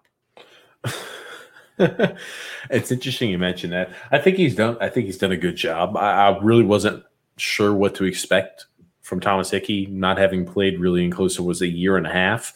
Um, it doesn't look like he's out of place. Well, it's funny because they did shift up the defense pairings a little bit uh, for portions of the game on Monday, where you know Pulock and Pelech, and I think I think Pelech has not looked good recently. I mean, he's getting walked around a couple of times, and Pulock's been a little sloppy with the puck. I mean, they're still our best defense pairing, but uh, they haven't been as locked down as I'd like to see out of them. And they had Leddy teamed with Greene.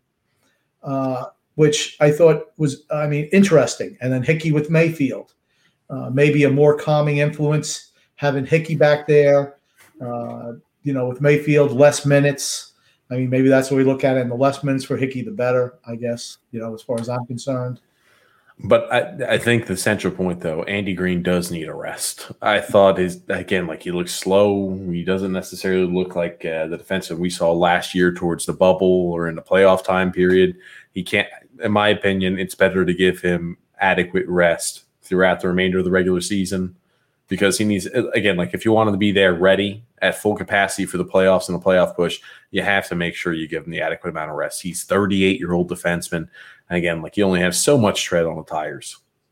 And as i said earlier this uh, earlier in earlier podcast i think dobson's really carried him this year for the most part. I think Greene still serves a purpose as a mentor uh, but Dobson has certainly surpassed. Uh, he's the uh, pupil has outgrown the teacher, shall we say?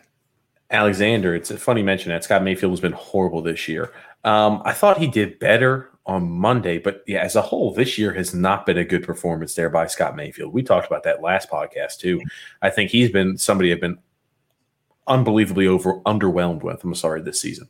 To me, it just accentuates the loss of Devon Toews because he made Scott Mayfield look really freaking good.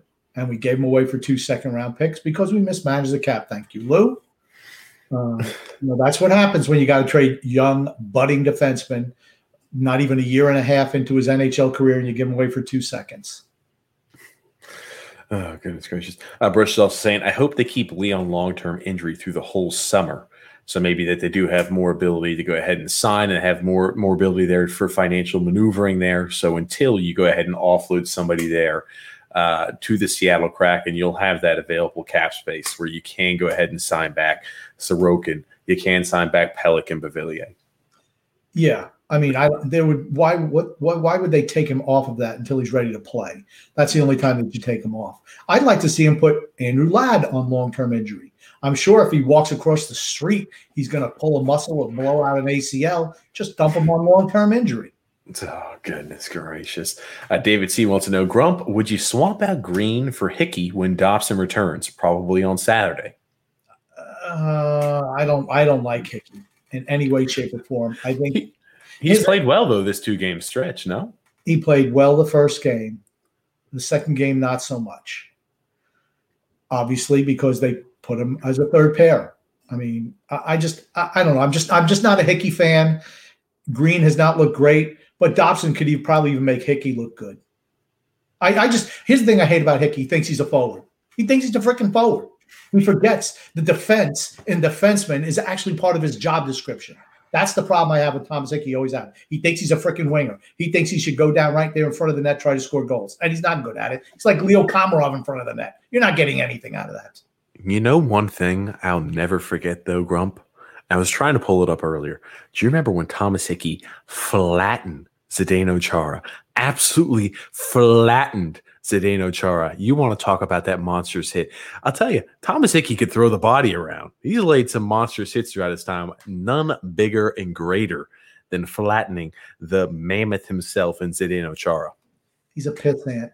That's what he is. Oh, come on. He's, he's not. I mean, yeah, I remember the Chara hit. I'm surprised you don't have that on an endless loop I tried. That's what I was trying to look for earlier. I wanted to see if I could pull it up just like with a click Google search. I wasn't able to, so I'm not sure how much digging I'm gonna have to do because I love that hit. He flattens them. You know what it was?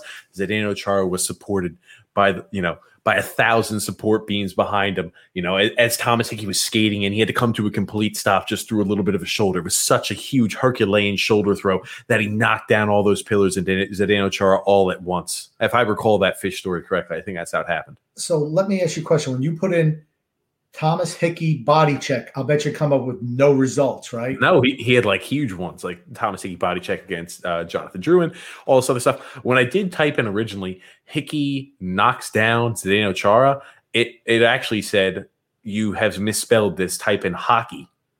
So I did find that kind of funny. Okay. Yeah. What does it tell you? He's not even good enough to be in, on Google search.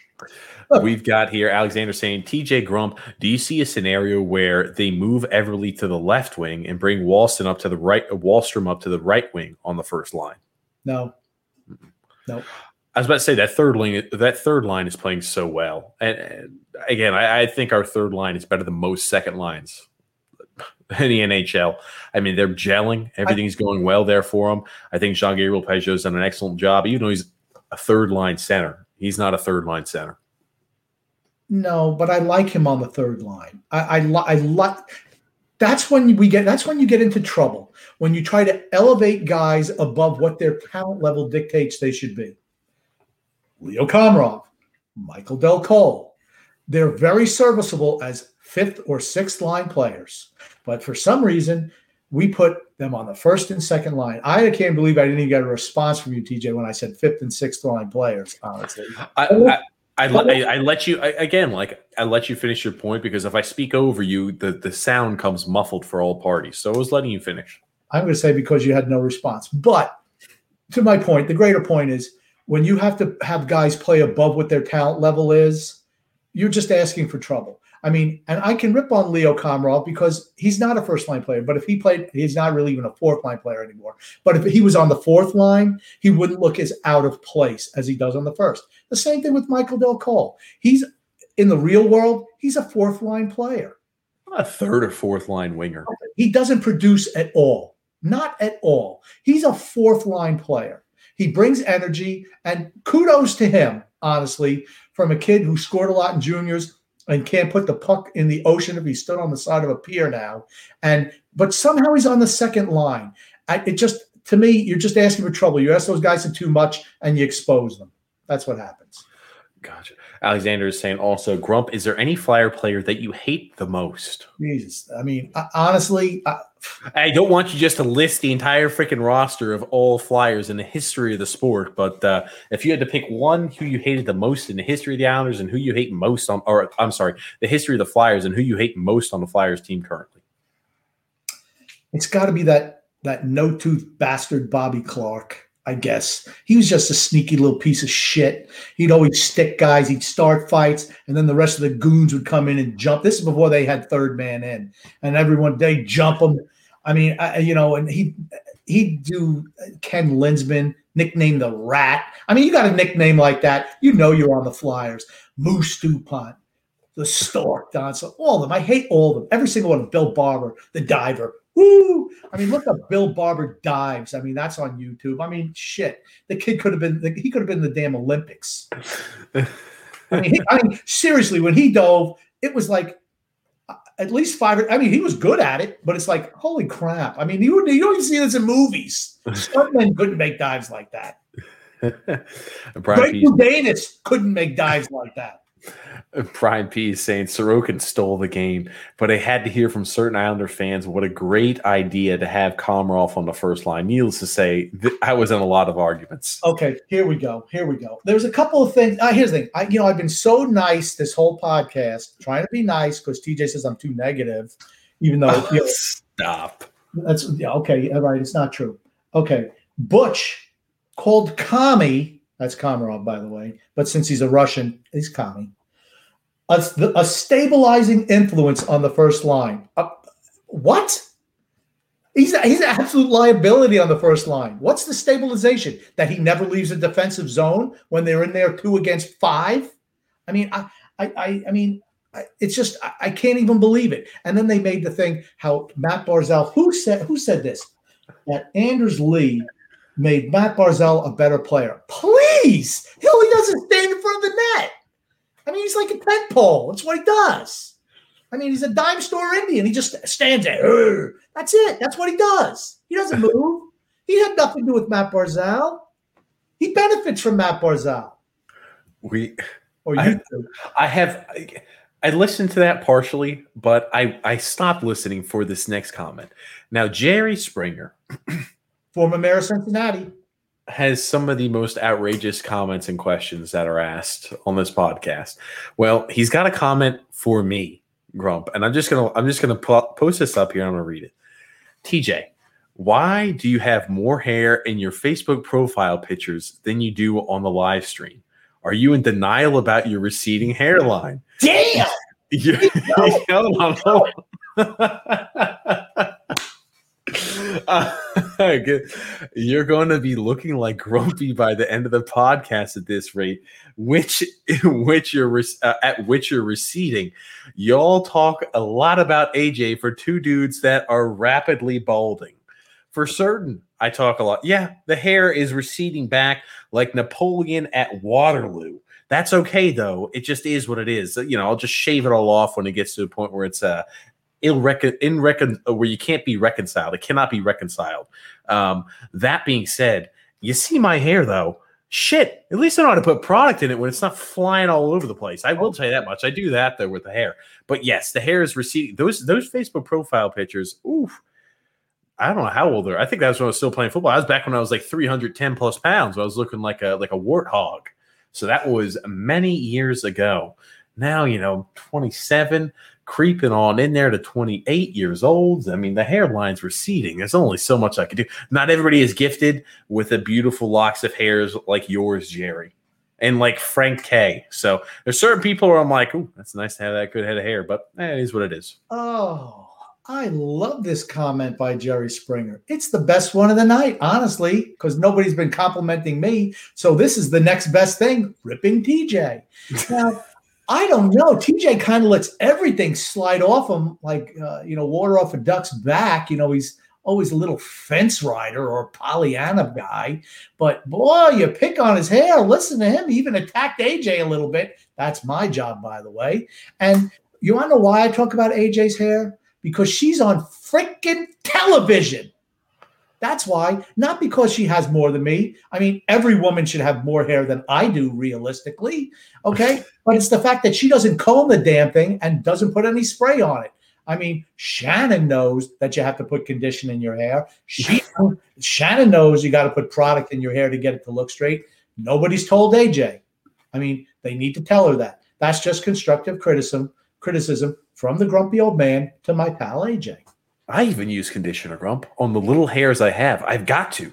Imagine how quick they would all be gone if I wasn't using conditioner. I don't put conditioner in my hair because it, I have too much hair uh, come out my hands when I use conditioner. So, and I, I, am follically challenged. Don't call me bald. That's like politically incorrect. I'm follically challenged. That you know what that is, Grump. Anyway, moving right along there. I like the comment though, Jerry. Uh, Angela's saying, "Grump, did you get your retro Komarov jersey yet?" No, I didn't get the Russian national team jersey from Komarov yet. Oh goodness gracious! Oh goodness. Here we go. This is what I was saying. Brush is saying Grumpy is in a weird form so far. It's because TJ attacked me. He attacked me. He I I was- attacked you. He said I was way too negative. I was too mean to certain members of the Islander organization. I'm too mean. Oh, grumpy old man, you're too mean. You need to be nicer. You need to be nicer to these these guys. Oh goodness gracious. TJ licking weasel. That's me. Uh, Scott L is saying Sorokin, the Stonewall. No, no. It We're doesn't still everything doesn't have to have a wall reference. Maybe they call him plexiglass or something like that. Everything bounces off. I don't know. Brian J saying he's going to want a big contract. Is Varlamov going to Seattle or another team next year? No way. They're they're going to protect Varlamov. For certain, they will. Yep. Um, yep. I don't think Varlamov's going anywhere. Varlamov's played extremely well this season too. So n- And what we don't, what we also don't appreciate, he's probably a really good. It's good to have him on the team with Sorokin because I mean, as well as the kid speaks English, I mean, think about it. He's only been doing it for since whenever the uh, what since last July that he's you know learning English or certainly speaking within English con- speaking countries. Uh, he's Well, a way, but it's nice to have somebody like Varlamov who does speak his language, so he doesn't be over the place. I think that is really overlooked. And uh, uh, here you go. I'm going to say something nice about, about Lou now. That was a really good move. Shit, for everybody that has you know the grumpy old man with a positive outlook bingo board you can brush that off i know you haven't you haven't had to use it or maybe you've had it but you haven't placed any actual pieces down since the 1980s but you could definitely sure as hell fill out almost an entire board with tonight's performance But uh, I, but those are things I've said about Lamoriello before, though.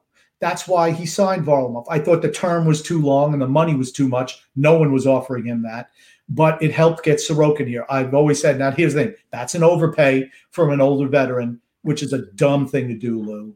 we, But we always knew that we he had he had to overpay in order to get i mean it was always part of the plan to get Sorokin over here was to, to overpay to get Varlamov here and you mentioned a point about him speaking uh, Russian being his native tongue there, and Sorokin also, or, or uh, Varlamov also having you know the same exact background there.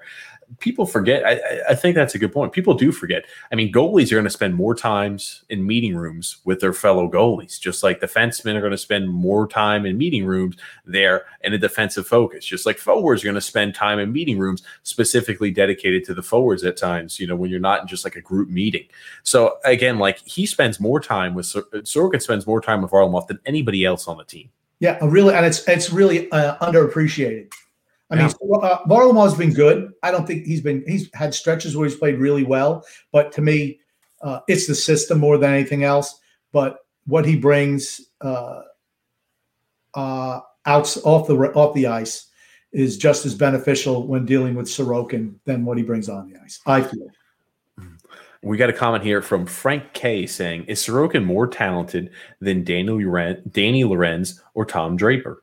He's even better than Mike the Greek Melaniadis and Sammy Matadats. I mean, you know, he's way better than those guys too. uh, Matt S is saying the reference sites need to improve their websites. That's all I'm saying. That's all the point I was trying to get across there, Grump. Well, here's the thing. I like that website because all I, I don't look at the, the guys' faces at all. I could care less what they look like. Um, but I love their numbers. I think they're num- they're they do a really good job at that. That's my go-to page for everything for stats wise. David C is saying, TJ, when is the Grumpy Old Man hoodie available for purchase? I, I'm still working on it. I still, I'm coming up with the design. I want to make sure it's a cool design too. Uh, so the design process is going to take me a bit. The edit won't take me too long. Um, I want but that trademarked for me, the grumpy old man. I don't want somebody else using my image to profit. That's all I'm saying. Well, you know what? I just am going to come out there. I think that the design is going to be so sleek that it's going to beat anything out there, Grumpy Old Man merch in the market. How about that? And it's got to have like you know like those old uh, you know like the old Corvettes with the the, the big front wheel guard. And like yeah, that's what I want. Something cool like that, like Hot Wheels. Something really flashy. Well, yeah. Grumpy old man. We'll have to talk about what design wise we want though. I've got one one design already completed, working on a few more, got a few ideas. We're working on it though. The toughest thing is I couldn't actually get it uploaded to the website. So I, I got to figure out. I've got to contact the people back office wise to actually get everything to save over because like I could do the edits. I just I'm struggling on a technical aspect, which is I know a shock. There, it takes me a while to get everything technically sound. It, it, does it have me with a smile or with this kind of like? You know? I wasn't going to have a picture of you. Oh, see me that that's the selling point. That would sell. I'm going to tell you right now. They would be anyone who gets that that sweatshirt or that T-shirt would be the envy of all their friends. Like, who is that grumpy old man? I got to get myself one of those. That's what they would say. Oh goodness. Uh, Brian P is saying, "I'm convinced Trotz is punishing Barzal." Oh, goodness. Uh, he has punished him in the past. Absolutely, he has. I don't think he did on Monday though. I just, I just, I just haven't seen him play. Like I said, he looked disinterested, and I'm like, why? I had to ask why. Why is he like that? Because he's never been like that. He's always 100 miles an hour all the time, but he just didn't look like he had it. Maybe he just had a bad game. But I just felt it was fair, uh, since the grumpy old man is always truthful and always fair, that even when one of my favorites has a bad game, I got to call him out for it. Good. I'm glad. And again, like I like it being fair, fair and impartial. Uh, Bruce K is also saying here, Trotz continues to put Leo in the lineup regardless on what line he want, what line um, he's on, but the Islanders keep winning, and the Leo K- and Leo haters keep crying. Okay, I say they win in spite of Leo Komarov. Uh, certainly, when he's on the first line, it's like, well, right, well, maybe that's why they only played, you know, eleven minutes through two periods was because, well, Leo's on that line. We're not going to play him. Goodness gracious. And Alexander, right after that, says Leo's comments after the post game had me rolling when he said, Oh, I'm just out there staying out of the way. LOL, because you're worthless. Oh God. Well, I mean, really, uh, is that what you want?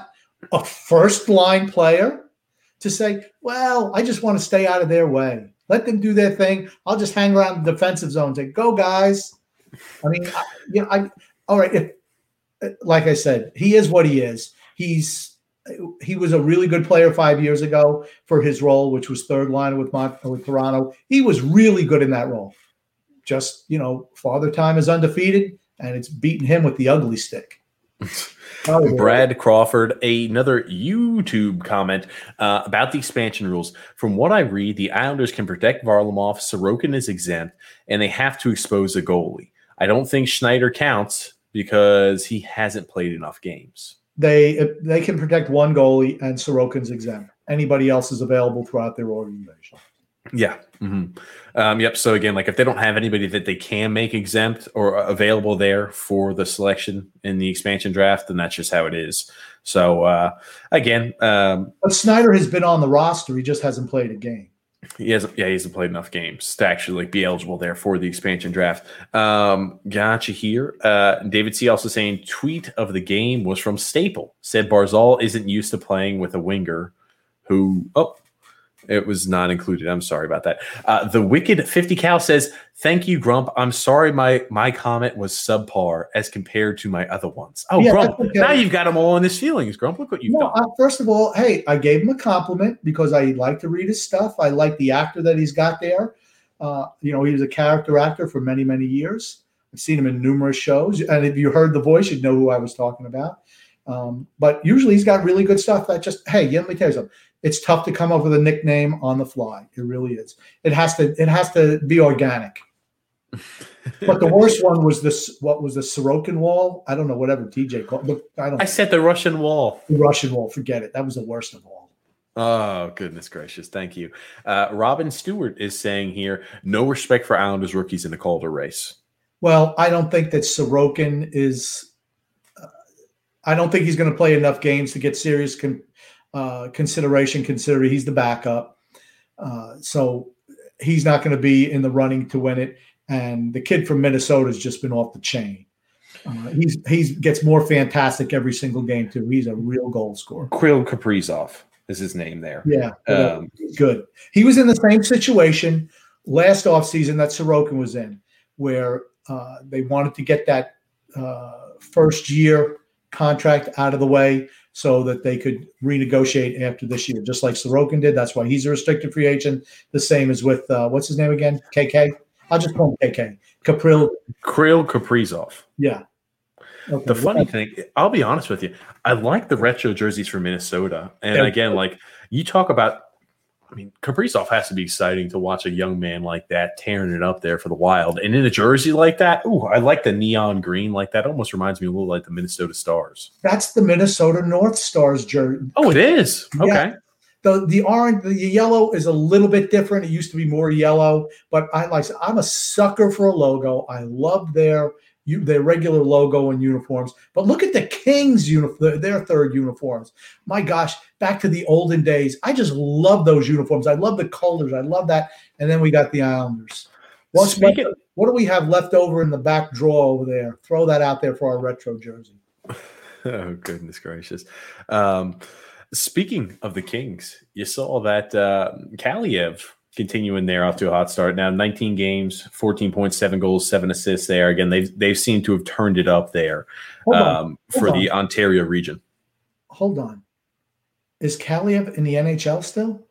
No, no, no, no. He's no, no. He isn't. No, he's in AHL. He's playing on the same line as Turcotte there for the uh, the uh, Los Angeles Kings there, uh, oh, or AHL affiliate. How many goals does he have? Do you know? Okay. Seven goals, seven assists in 19 games. That's pretty good. That's pretty good considering how slow he was starting off. First year as a pro, that's pretty good. What about the Connor McMichael? How's he doing for the Hershey team? I I don't have the numbers pulled exactly up. I'll start. I'll pull them and I'll give you an update here. Yeah, uh, Robin Stewart. Robert Stewart also says sounds like Grumpy puts the player ahead of the team. Barzal example. Absolutely not. Absolutely not. Sorry, Robin. Now that's a cute little baby. I, I don't know if that's your baby. If it is, congrats. It, no, that's a meme. That's a meme. Oh, what does it say? Do you know what memes are, Grump? Yeah, I know what they are, but I can't read it. It says something teacher, boy teacher, or something. Oi, oi, teacher. I don't know. Uh, okay, uh, uh, okay. I had to ask if you knew what memes were because you didn't know what OnlyFans were today. So I just wanted to make sure you knew what memes. Yeah, that's were. like the memes are like something like where I don't know. It's like they have like a little picture and then some words or something, right? To give you, yeah, essentially to give you an update there, Phil Tomasino, 11 games, five goals, six assists there, 11 points.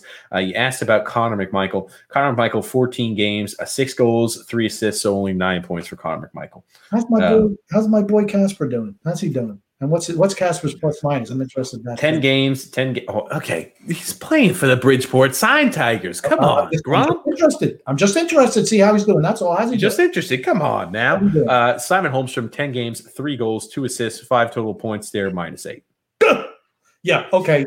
There you go. There you go. That was a wise pick. Good job, Lou. Stop. Stop. Stop. Stop. Stop. Great job. Oh, good. Oh, it's funny. As soon as we start mentioning that, uh, David C mentions about uh, the three amigos and the pigment challenge Casper. Oh goodness, it's true. I mean, uh, you you had an opportunity to draft to draft someone who could bring some offense to the team that that really needs offense, but we pick another a Josh Bailey uh, play alike. You know, I haven't even ripped Josh Bailey today. Did you notice that? Good. We didn't even need to have a conversation about Josh. Anyway, moving right along there. Alexander saying, speaking of John Tavares, he's not having a good season. He's getting ripped by guys like Don Cherry. I'll tell you, yeah, he's getting ripped amongst the press. I mean, the Toronto press is way more fierce than any type of press that's out there. I mean, obviously regarding hockey. Um, but yeah, he's getting ripped, not having a great stellar season. Okay. I was not upset, and TJ was upset when John Tavares left. He can, you can, uh, Go ahead, Sanders Lee over Patrick Kane. Don't even don't even say. You know you were butthurt when he left. You L- listen, listen, listen, listen, listen, Linda. Point, Chris, and then I'll let you. Then I'll let you go on your little rants and raves. Come on, bring it. Come on. Here's the thing: we all knew that that contract was not going to be worth it at the end of the day because just of when he signed, the way he plays, he's never been a great skater. He's just like and he's, a matter of fact, he reminds he's a better he's better than Anders Lee, but the same type of contract where you give a guy ridiculous sums of money for a guy who's not going to age well with just with the playing style that they have.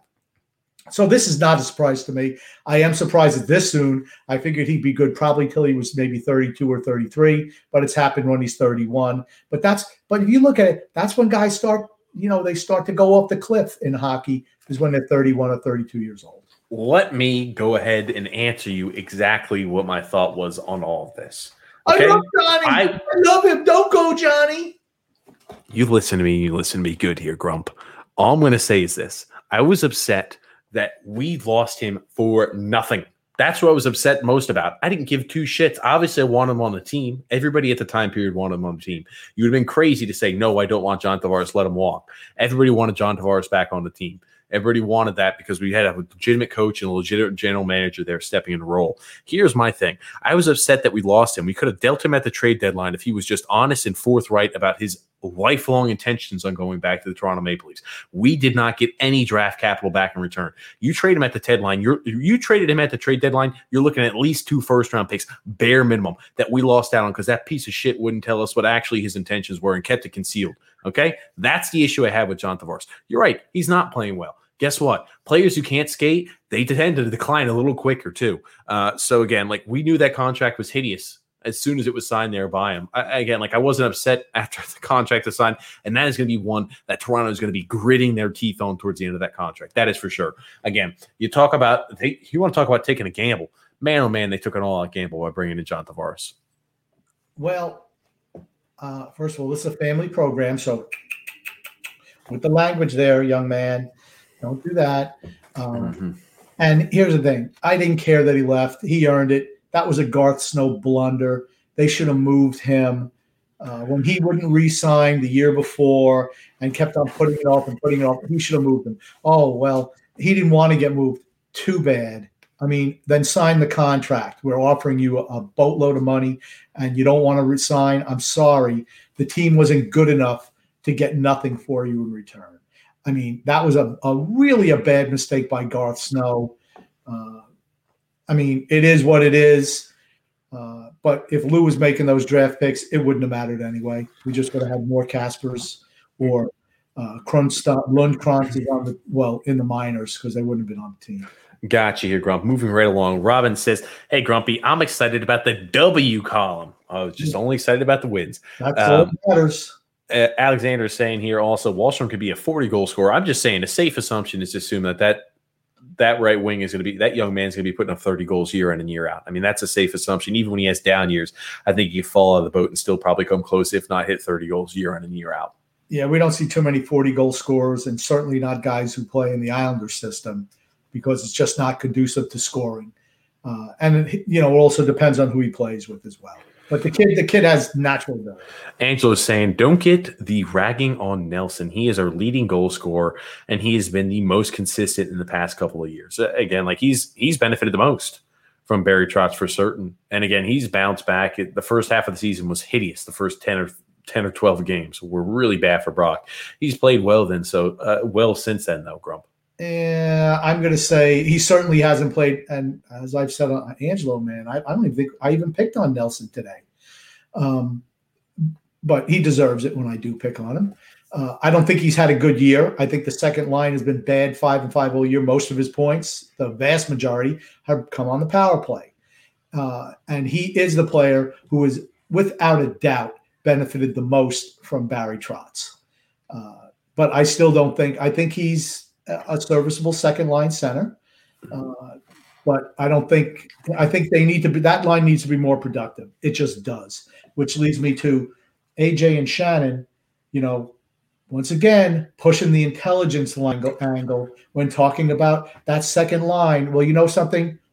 What it tells me is that they're not producing. When you're pushing some agenda, that just be honest. Just say, you know what? Even though they're serving their role as playing a defensive game to a fair extent for most part. They're not putting up points. Don't try to sell me that they're smarter than everybody else because they're not. They're not producing. You're just trying to take away from what's actually happening is that they don't score five on five. And that, that's the truth. That's the truth we have I, I, had to take a quick stop now this this man frank castle here I, I, he sends me he said he's always wanted to send a, a, comment in there through the podcast, but never is on time there for the live stream. I, I, didn't want to forget about it. He says, if Sorokin continues his lights out performance, do you guys think Trotz will give him the nod in the playoffs, or do we go with good old reliable Varlamov? Would he ride the hot hand, even if it's even if that's Sorokin in the playoffs? Also, cool to hear Grumpy is an old school wrestling fan. On a recent episode, Grumpy said the phrase pronouns, pal. Uh, does right. that mean Grump is a fan of a certain wrestling podcast? Something to wrestle with Bruce Pritchard. Absolutely. That's a that's a real if you're if you're into wrestling, uh, and old school wrestling, which I certainly am. The new stuff is garbage. Uh, but uh, Bruce Pritchard uh, was worked in creative for the WWF um, starting in 1987. He was uh, one of Vince McMahon's right hand men, and they have a really good pod. It's a really good, really entertaining, really good podcast. If you're if you're into old time wrestling, he's really good at it. Do you think, though, I want to get back to the question. Do you think if Sorokin's a hot hand, does he ride him going into the playoffs? Does, does he go with good old reliable Varlamov? He's going to go with Varlamov. Absolutely. Uh, I would ride the hot hand. And here's the thing the upside with Sorokin is greater than Varlamov, but you want to see that from Sorokin night in, night out. Uh, I mean, we still have what, 20 some odd games to go till the playoffs? And just I, about 20 and I believe we will make them. I don't I don't see us taking a catastrophic slide here. I think we will make it. Um, I just don't want to play Washington in the first round. Uh, that's to me that's worst case scenario for us. Washington is they're a team that's going to give us trouble. So uh, I, I, don't want to play him in the first round. Uh, but I think that we'll will go with Varlamov certainly to start. And if he has a bad game, you might bring Sorokin in. But you got to remember, Barry's all about the veterans right? I mean, he just is. Young guys really they have to be so much better before they get a shot. Uh, hmm. Where I'd rather go with the young guys and live through the growing pains just for the upside. Gotcha. Uh, Robin Stewart. Now, this is they got a few comments here that I know he's got a few comments here, or he or she has a few comments here in a row that I think uh, that you're going to like here, Grump. He says, "So grumpy is saying if Barzal goes on the COVID list, we start losing. And then Robin also says Barzal is lower in importance than about five players, uh, five of our other players on our team. Don't get me wrong, I like having them. Holy shit. Grump, I'll let you take it there first. Matt Barzal underneath five other players on this team. He's Holy the most shit. important offensive player this team has. Nobody else is even close. Not even close. Here's the thing: he has recency bias, so he's got to be young. I'm going to say Robin's probably young. I don't know. That's a meme as a profile picture. Maybe we're talking about like a middle aged or older. I don't know. No, I got to say he's got to be younger um, because Matt Barzal, the team goes as Matt Barzal goes. When Matt Barzal is on his game, we win games easily. When he's not, we struggle. Every game's a slog. That's what he brings to the table. And I don't know what five players he's talking about. Uh, probably he's going to say. I, I I just hope he doesn't say Bailey.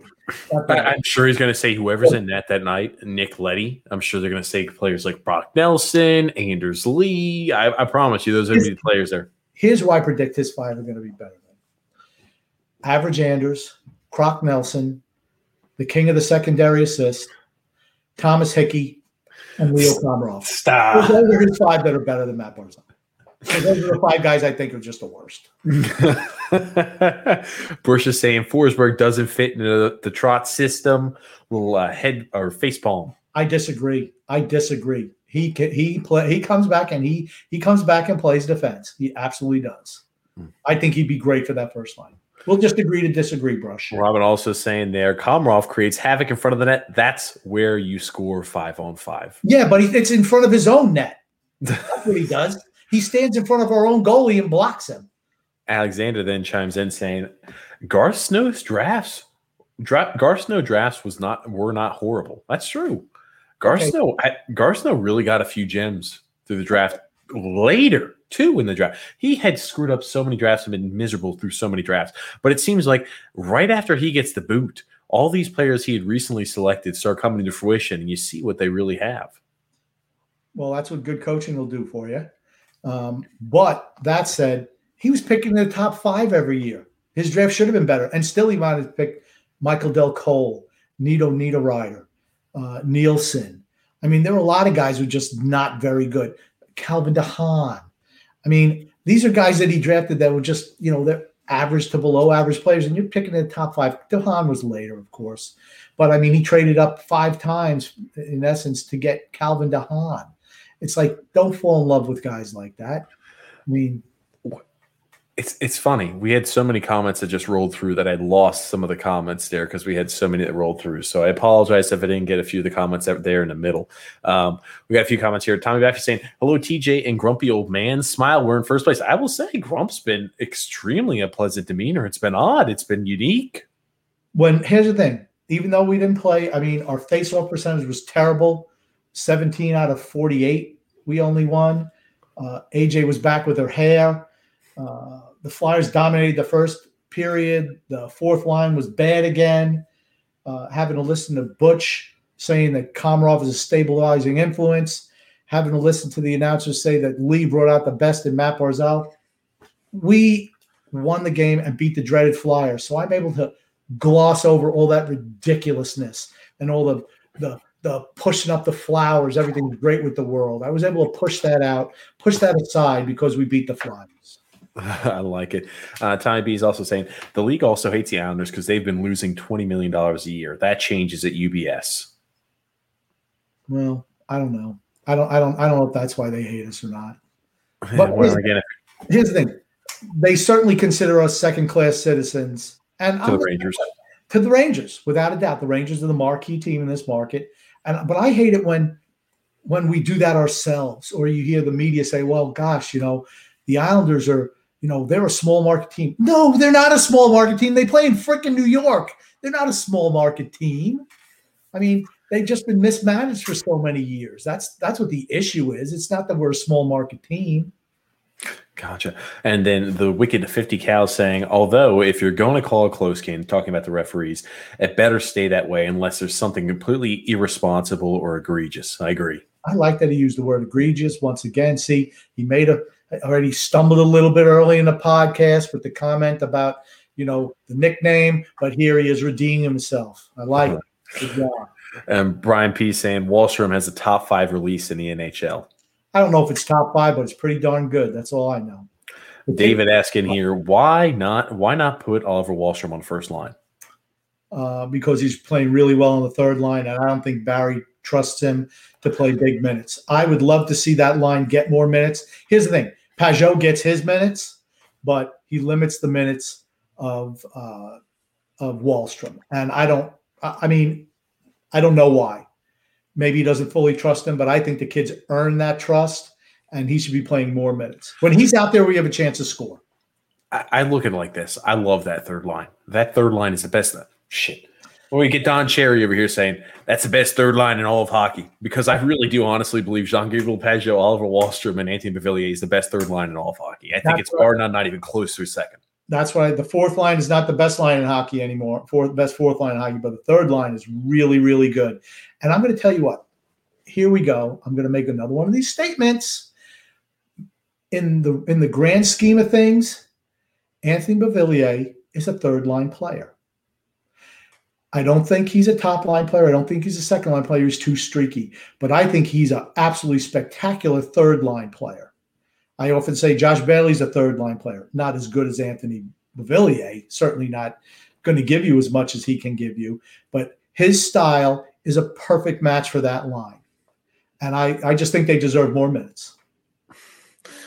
Gotcha. I do. I, I think that that line needs to be played more in five on five situations because again, like uh, Jean Gabriel Pageau gets occasionally double shifted. He gets his minutes. I want to see Oliver Wahlstrom and Beauvillier also getting their minutes as well. They've shown me that that is a, an unbelievably talented third line.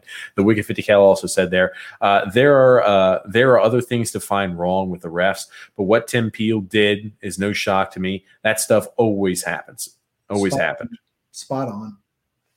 Mm-hmm. Uh, gotcha there. And we got uh, David C saying, TJ, we need a t shirt with a side by side AJ's hair and Frank Frank K's hair. Name on the shirt says night and day. I'm not. We're. Not, I don't. We're not going to use an image of AJ or anything like that. We might say like having a bad hair day or something. I don't. I, I, come on now. Come on, Grump. I'm not going to make a mean shirt like that about her. Come on. It's called run a comb through it. That's all you have to just run a comb through it. You don't have that. But I'm not going to say run a comb through it and put like a silhouette image of her and uh, her on the shirt. That's not happening. No, I'm just, like, do like you know one of those one of those little uh, mannequin wigs, mannequin heads that you know you see like you know anywhere, and then just put like some type of wig with hair, you know, AJ's hair on. What a film saying, TJ, enough already about Kane. Just listen to the grumpy old man and zip it. What a film's gotta love it. Oh goodness gracious. Uh, they're moving and chugging right along there. Um, i don't think we will make a any big trade. Players like palmieri or anybody uh, for that matter that will fetch a first rounder and a prospect uh, there'll be a team out there uh, willing to give it up. Uh, I think Uncle Leo's plan is to use the first round pick to ship out Andrew Ladd or Lee. I, am sorry. I think Lou's plan is to use the first round pick to ship out Andrew Ladd or Leo. I certainly wouldn't trade a first round pick for Palmieri as a rental. I, I, don't want to give up a whole lot for a rental. If you want to give up some of our guys at Bridgeport, a defenseman who you don't see a whole lot in moving forward, fine. Uh, but uh, I mean, you don't want to give a first round pick for a rental. I, have never been a Palmieri fan, maybe just because he plays for the Devils. I don't know, but I've never been a fan of his. I know he scores some goals, uh, but if you're going to give a first round pick, you want to definitely dump salary. Ladd, Leo, Hickey, Bailey, all Lee, all those guys, throw them all out there with a first round pick. Tommy B said, "Yep, uh, Dobson did have COVID." Mm-hmm. Brian P saying here, uh, talking about Barry. Uh, Barry usually is bad with young forwards. Vrana, Burakovsky, Bellows, Ho-Sang, uh, and back in Nashville, it was Radulov, uh, Kostitsyn, and others. Um, that is the only attribute I don't like about Barry Trotz. Um, again, like he's done you can argue there he's had success stories with other young forwards though as well that have been able to break into the lineup. I think it is pretty difficult though to break the lineup because you know Barry definitely is a veteran guy's coach, but again, you know he does a lot of things well. I'd feel better if I felt the veterans that he were playing were as good as the young guys that he's shackling. That's that's the issue I have with him is he's going to lean on the old guys because uh, that's he just likes dependability and you know knows what he's going to get. But at some point, if you really want to grab that brass ring, you got to take a chance. It's like in the movie Tin Cup. Anybody remember the movie Tin Cup? DJ, remember the movie Tin Cup? I've seen it, and you mention it uh, more. You've mentioned it on more than one podcast. I don't think I have. So I can trust you. You have. But you had uh, Kevin Costner, who played Tin Cup, and his rival, who was Don Johnson of Miami Vice fame, the TV show. Uh, he played David, whoever is who he played. And the move was to win. To win, you had to go for it. And he wouldn't do it. And he said, That's why you're always in second place. And that's what I feel about Barry Trotz. That's why he's always in second place. He got lucky the one year with Washington, but it's why we're always in second place. Because to really win, you're going to have to extend yourself and put out a little bit more than you do. And I don't think that he's comfortable doing that. Uh, Tommy Baffy saying here 21, 8, and 4 with three big road games ahead. Three points would be reasonable. Oh, I'm going to say we got to come away with at least four points out of those three games. Boston's a shambles right now. Hopefully, we play tomorrow. Pittsburgh has been playing better, uh, but I want to come away with four points. Look at you. Look at you, Grump. Uh, do you never notice my predictions are always super positive? Very bullish. Yes, I, I we got we have the Bruins there as long as we're able to play there tomorrow. Then we have the Penguins on Saturday, and then on Monday. Okay, fair enough. Uh, gotcha. We are chugga lugging along here. This is one I'm throwing up for you, Grump, because it's a honeymooners reference. It says Dobson's had arterial mono monochromia.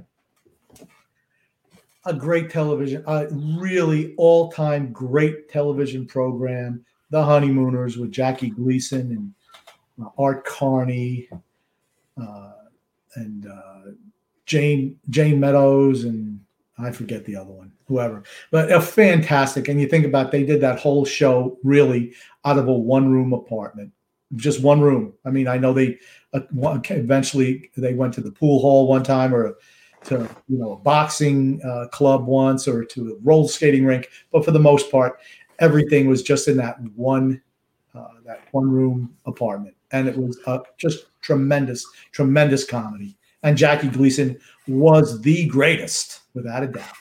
Got a comment here from Tommy Baffy. Long term injury players cannot be chosen in the expansion draft that protects another player, which is good here. Oh, that means they can protect. They can protect uh, average Anders. They don't even have to protect them, which is good because that's not a guy I'd want to protect anyway. So, I mean, that's that's the direction I'm going. Now, I don't know where TJ went. He probably had too much to drink, so he had to take a little trip to the bathroom.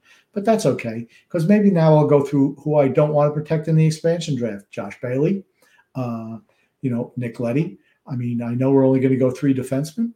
I don't know which three we're going to protect, honestly, but uh, certainly Pulock and Pelech. And I got to think uh, we don't need to protect Dobson. So I would, even though he's not had a great year, uh, I would probably protect Mayfield over Leddy. I'd want to get some salary off of there. I mean, Leddy's had how many down years in a row? And now, uh, you know, all of a sudden, uh, you know, he had a good year this year, which is great. I mean, good for us. He's playing best that he has in years. Uh, but if that's the way that you know we're going to go, and we want to free up some salary cap, if I was that's if I was the Islanders, that's what I would do. Because if, if I'm the, Kraken, I know that they would. Who wouldn't jump at a guy who's a top four defenseman on a defensive oriented team who makes 1.45 million? I mean, those are the type of things that I would do. Uh, you know, I'd love to go through some of these comments. I don't know where TJ was, but you know what? Let's have some fun because I know he hates it when I have fun here, but you know, I'm just going to do it anyway. And I don't know what TJ was looking at, how far he did. Uh, hey, Brian Posser, he said, nice layup, David. That's right, from Tin Cup. Fantastic. Uh, and then. Uh, Hold on, Grump. Are you back to reading comments again? Yeah, I saw one that said uh, Brian Posser brought up, nice layup, David, from Tin Cup. And then uh, uh, uh, Cheech from Cheech and Chong. That's what he said. And that's why he'll always be second place. Joyce Randolph. That was the other one. That's right. Oh, goodness gracious. And Joyce Randolph. Uh, Brian J says, "Where is everyone from?" TJ and Grumpy. I am from the central, the central zone, and I guess I'm from the central time zone. Grump is on the east coast. Maybe, is, maybe where we're from, where you're born. Maybe Grump. I, I was born in uh, New York, Rockville Centre, I think. I was born in North Carolina. Um, gosh, Scott Scott L saying there, DeCrapo, DeCrapo is an AHL player at best. I mean, I, like I said, I don't like to get on him too much because I mean, you know, he is what he is. I mean, and to expect him to be better, to put him on the second line, it's like, why? Hold on. I think Jerry. I think Jerry may have just come in. Oh, no. Don't worry. Don't worry. Just keep talking. Just keep talking, Grump. I gotta go ahead and write this down. There's no way for me to copy it right now. I have a feeling that Jerry is going to make TJ's day and show the Thomas Hickey hit on uh, Zdeno Chara. I think Chara was leaning down. Maybe scored two or three goals. He was tired. you know, the whistle was blown, and Mickey and Hickey, I think, just kind of stumbled over his own feet, fell, and uh, took out Chara's knee and knocked him down. I do remember that play, but it was, it's just so laughable because that's so not who Thomas Hickey is. I remember so many games when he was absolutely Wayne Simmonds's bitch down low, and it, it just I, I'm just not a Hickey guy. I, not, not the person. Uh, but just as a player, I mean, a guy you pick up on waivers because he couldn't hack it anywhere he'd been. Former number four overall pick with the Kings, and all of a sudden he's a star defenseman for us. I'm like, man, that just shows how bad we were back in the day. And I'm so glad that he's where he belongs, which is as a seventh defenseman. I always said if Thomas Hickey's in your lineup, your team's not very good.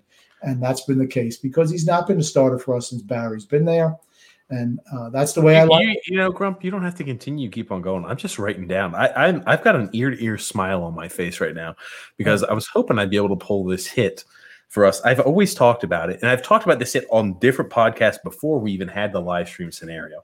I've never actually pulled a hit up to show you though, and I know it was always one of those things where it's like after the podcast we talked about so many different things I've always forgotten to tell you, but I think we're in for a treat here. We might be able to pull this up. We're going to be able to pull this up and show it there for everybody there on the live stream. I'm excited about that. Okay, that's fine. You know what else you're not able to pull up because it never existed? Where you told the story where uh, Anders Lee, you know, under some slim scenario was better than Patrick Kane. Oh my God! And wow. we're still going. I, I'm going to drop it. You keep bringing it up. I, you know what? Here you go. Work on this here, Grump. Ed saying. So, what can we expect there from the trade deadline?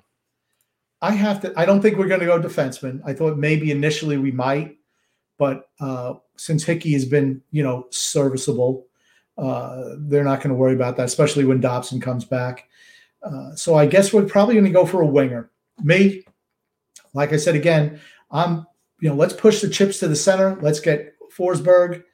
Uh, but I don't think we're going to do that. I think probably I think we'll he's going to be way too much. Come on, let's be realistic. Well, you know what? It, it, once again, it's do you really want to win? Do you want to win? Do you do you want to contend for a Stanley Cup, or you just want to say, okay, hey, we'll pick up some rental, we'll win a round, maybe two rounds in the playoffs, and then we'll go home for the summer. I mean, if you're happy with that, that's probably what we're going to do. I'm not. I'd much rather say, hey, let's let's go for the gusto. That's what I'm saying. Let's try to compete for a few years. Let's let's try to get younger. Let's try to get better. That's what I'm all about. Oh my goodness. I have the clip, Grump. I have the clip. Jerry Springer, after that very nice comment about the receding hairline, I do appreciate that, Jerry, um, has come back and made everything all better. I want you to take a look at this, Grump.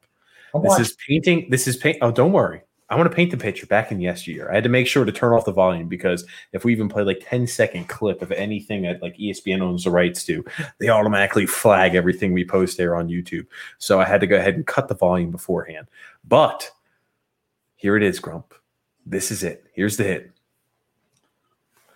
He's going down there. There it is. Go! Look at that hit, Grump. He takes Chara off of his skates. Can you believe that? Oh man, I need to go back. I need to go back and rewatch that one. Okay, what what you didn't see happen was that oh, no. he was too busy all the way down there thinking he's a winger. They gave up a goal the other end because he was out of position. That's Thomas Hickey for you. Oh gosh, did you see that hit? Completely leveled Zdeno Chara. Holy, not again. He may have his back turned to him. Not many people knock over Zdeno Chara, the grump. Go ahead. You give Thomas Hickey the respect he deserves. But that was back during yesteryear time periods. I've always talked about that. I'm so happy now we got to actually show you that there. I get to see that that that that grin on your face. Nothing makes me happier. That should be your standalone clip for Thomas Hickey. Anytime his name comes up, just show it. I tell you, that's one he'll show to his kids. I knocked down the biggest player to ever play hockey, the biggest, baddest, toughest player to ever play hockey. Boom, right here. body check of his whole career. uh, Brian P saying Bobby Clarke was one I hate is the one I hated the most. Yep. No tooth. Oh man, I hated him. And then Matt S is saying Matthew S here is saying uh, that allows us to protect Bellows without worrying about any remaining teams uh, he has left. No, I I mean any games he has left. No question mark. Yeah, I mean that's that's what that's what I say. I mean if you don't have to protect Anders, here's what I don't want to see. I don't want to see him protect somebody like Josh Bailey and uh, leave Bellows unprotected. Bellows has a. They're few- going to protect Josh Bailey. I really honestly believe that. No. And, and uh, three, just, goals, three goals, four goals. What you got? Three. He plays on the second line, plays on a power play, plays 19, 18, 19 minutes a game, and he's got four goals all year. And one of the, the goalie, the goalie practically put it in the net himself. Mm. Uh, you know, that's, I mean, just uh, sorry. You, if you want to get rid of some salary, dump some salary, you expose a guy like that. And he might actually be appealing to a team like the Kraken because, you know, he is, I mean, he's not really a leader, but he's a good, he's a solid citizen. That's the word I would use for Josh Bailey solid citizen. Doesn't do anything great. He's going to show up every night, not going to produce. he might actually be first line for them for an expansion team. How about that? when when Josh Bailey's a first line, you know, remember those Jeff Foxworth? You know, you might be a redneck if you know you might be a bad hockey player if Josh Bailey's a first line player, or for that instance, Leo Komarov is a first line player. Greg Frost coming back here. He's saying, "Hey, Grumpy, you're pretty smart. Why aren't you coaching the team?" LOL. Sarcasm. First of all, I am smart. Thank you very much, Greg. I like Greg's hat. Uh, I'm going to say Greg is probably follically challenged, just like us, TJ.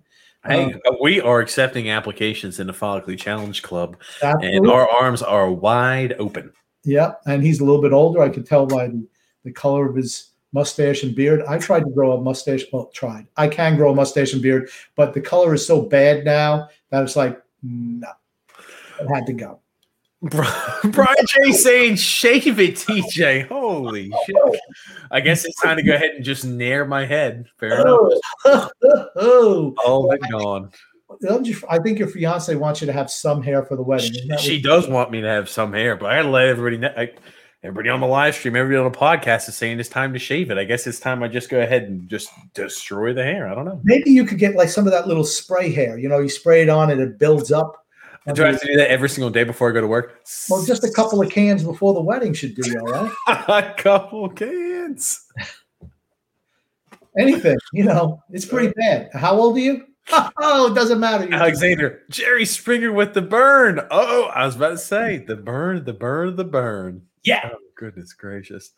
Uh, oh gosh, no, Tommy. Tommy's saying I would, I would like the AJ Wild hair look.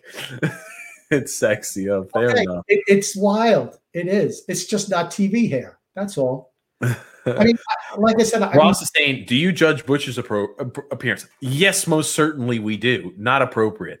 Butch looks like he's damn drunk or high all the time with the red eyes he's got going on. We give Butch trash all the time for mispronouncing names left and right, just like the cute grandpa you have that just doesn't like. Come on, come on now. But Butch has forgotten more hockey than we know.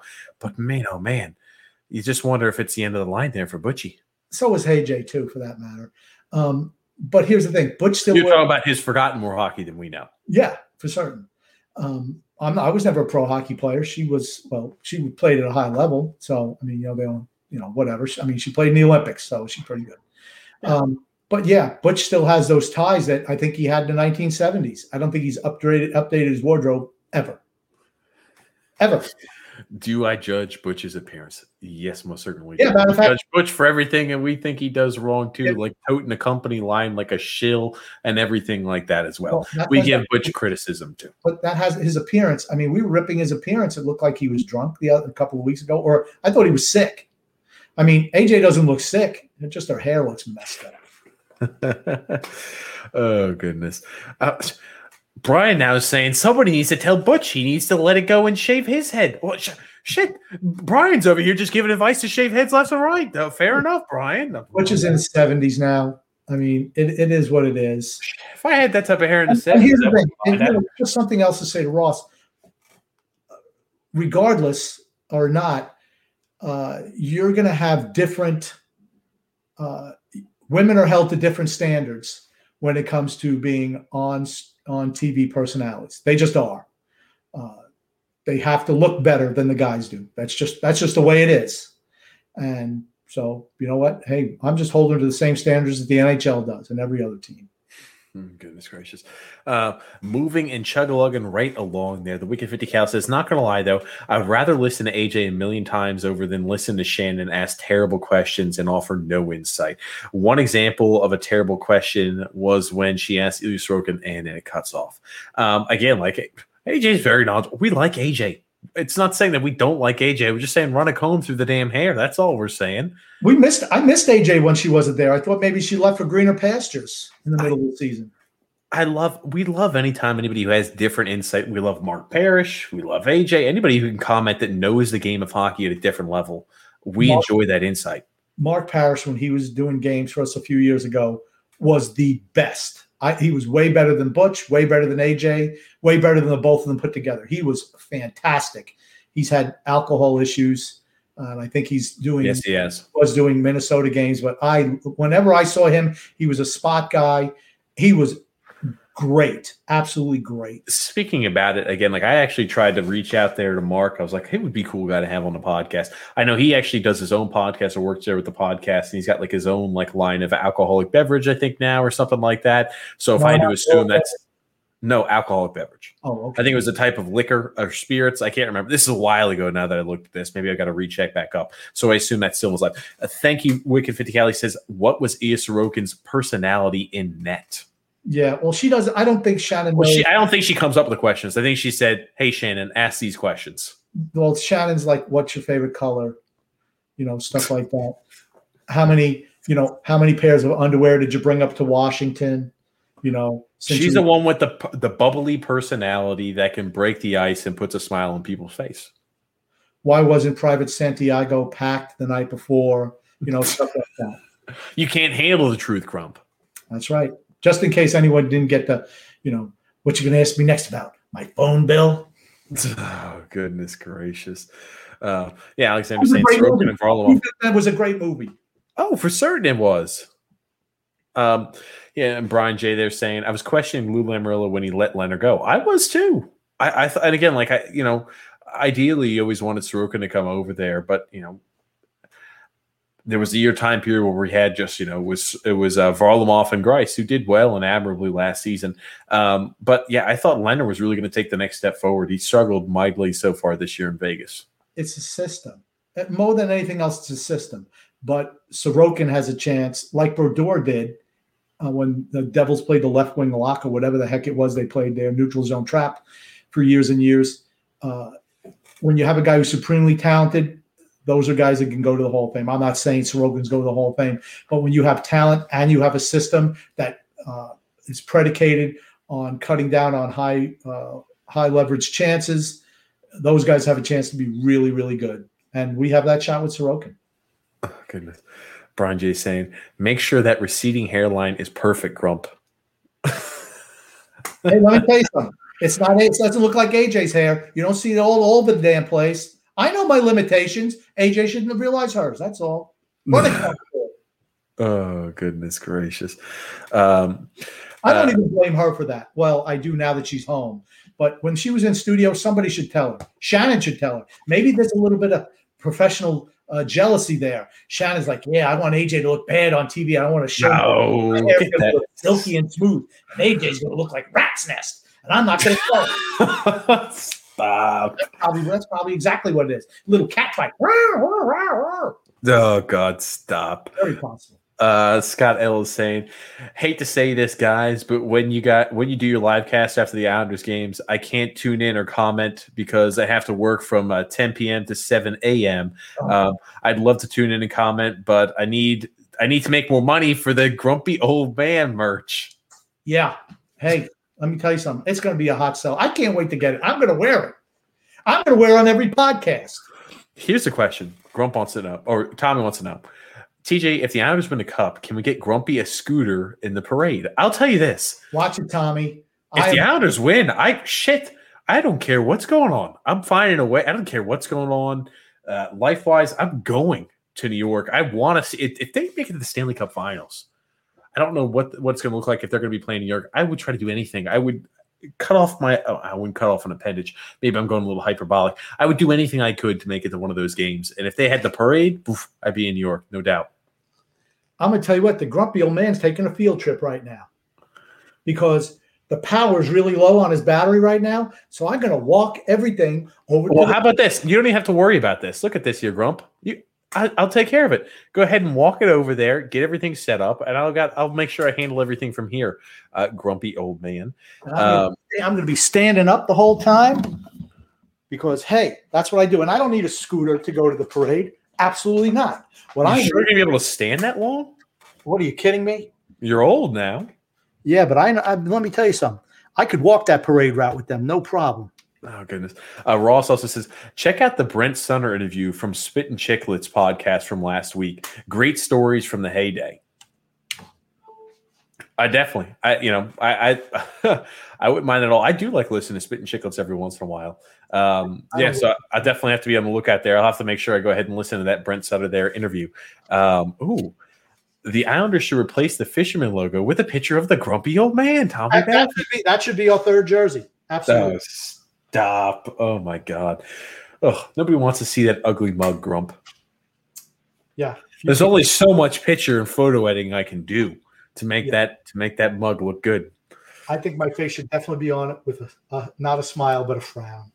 Oh goodness gracious! Reminds uh, me of the Florida Panthers had Spacey in space shirts.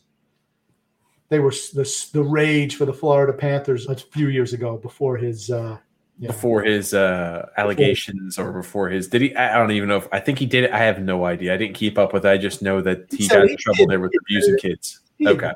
yeah. or yeah, abusing people or something like that. So, uh, yep, uh, yeah, Spacey and Space. I do remember those way back in the day. Funny That's thing is, I actually bought a Spacey and Space shirt back when it was popular because like, oh, it was a cool little trendy thing. Holy crap! That's one of those things where you know you look back on night like that has to go in the trash. They can't yeah. donate to Goodwill. You can't donate to Goodwill. You can never wear that around again. When you had a Spacey in Space shirt and everything came out with Kevin Spacey, just goes straight in the trash. Um, that didn't age. Sorry, go ahead. That take didn't age well. The Spacey in Space. It didn't. no, it did not. It's a meme too, where it's like he's smiling and he's got like the little spacey little face on, and he takes it down. It's actually him. So it's a little meme too, there, Grump or GIF. Um, uh, the Wicked 50 Cal says, to be fair, I was never a fan of the Holmstrom pick. I wanted Kaliyev, just like the grumpy old man. Well, actually, I wanted Tomasino. He was my first choice.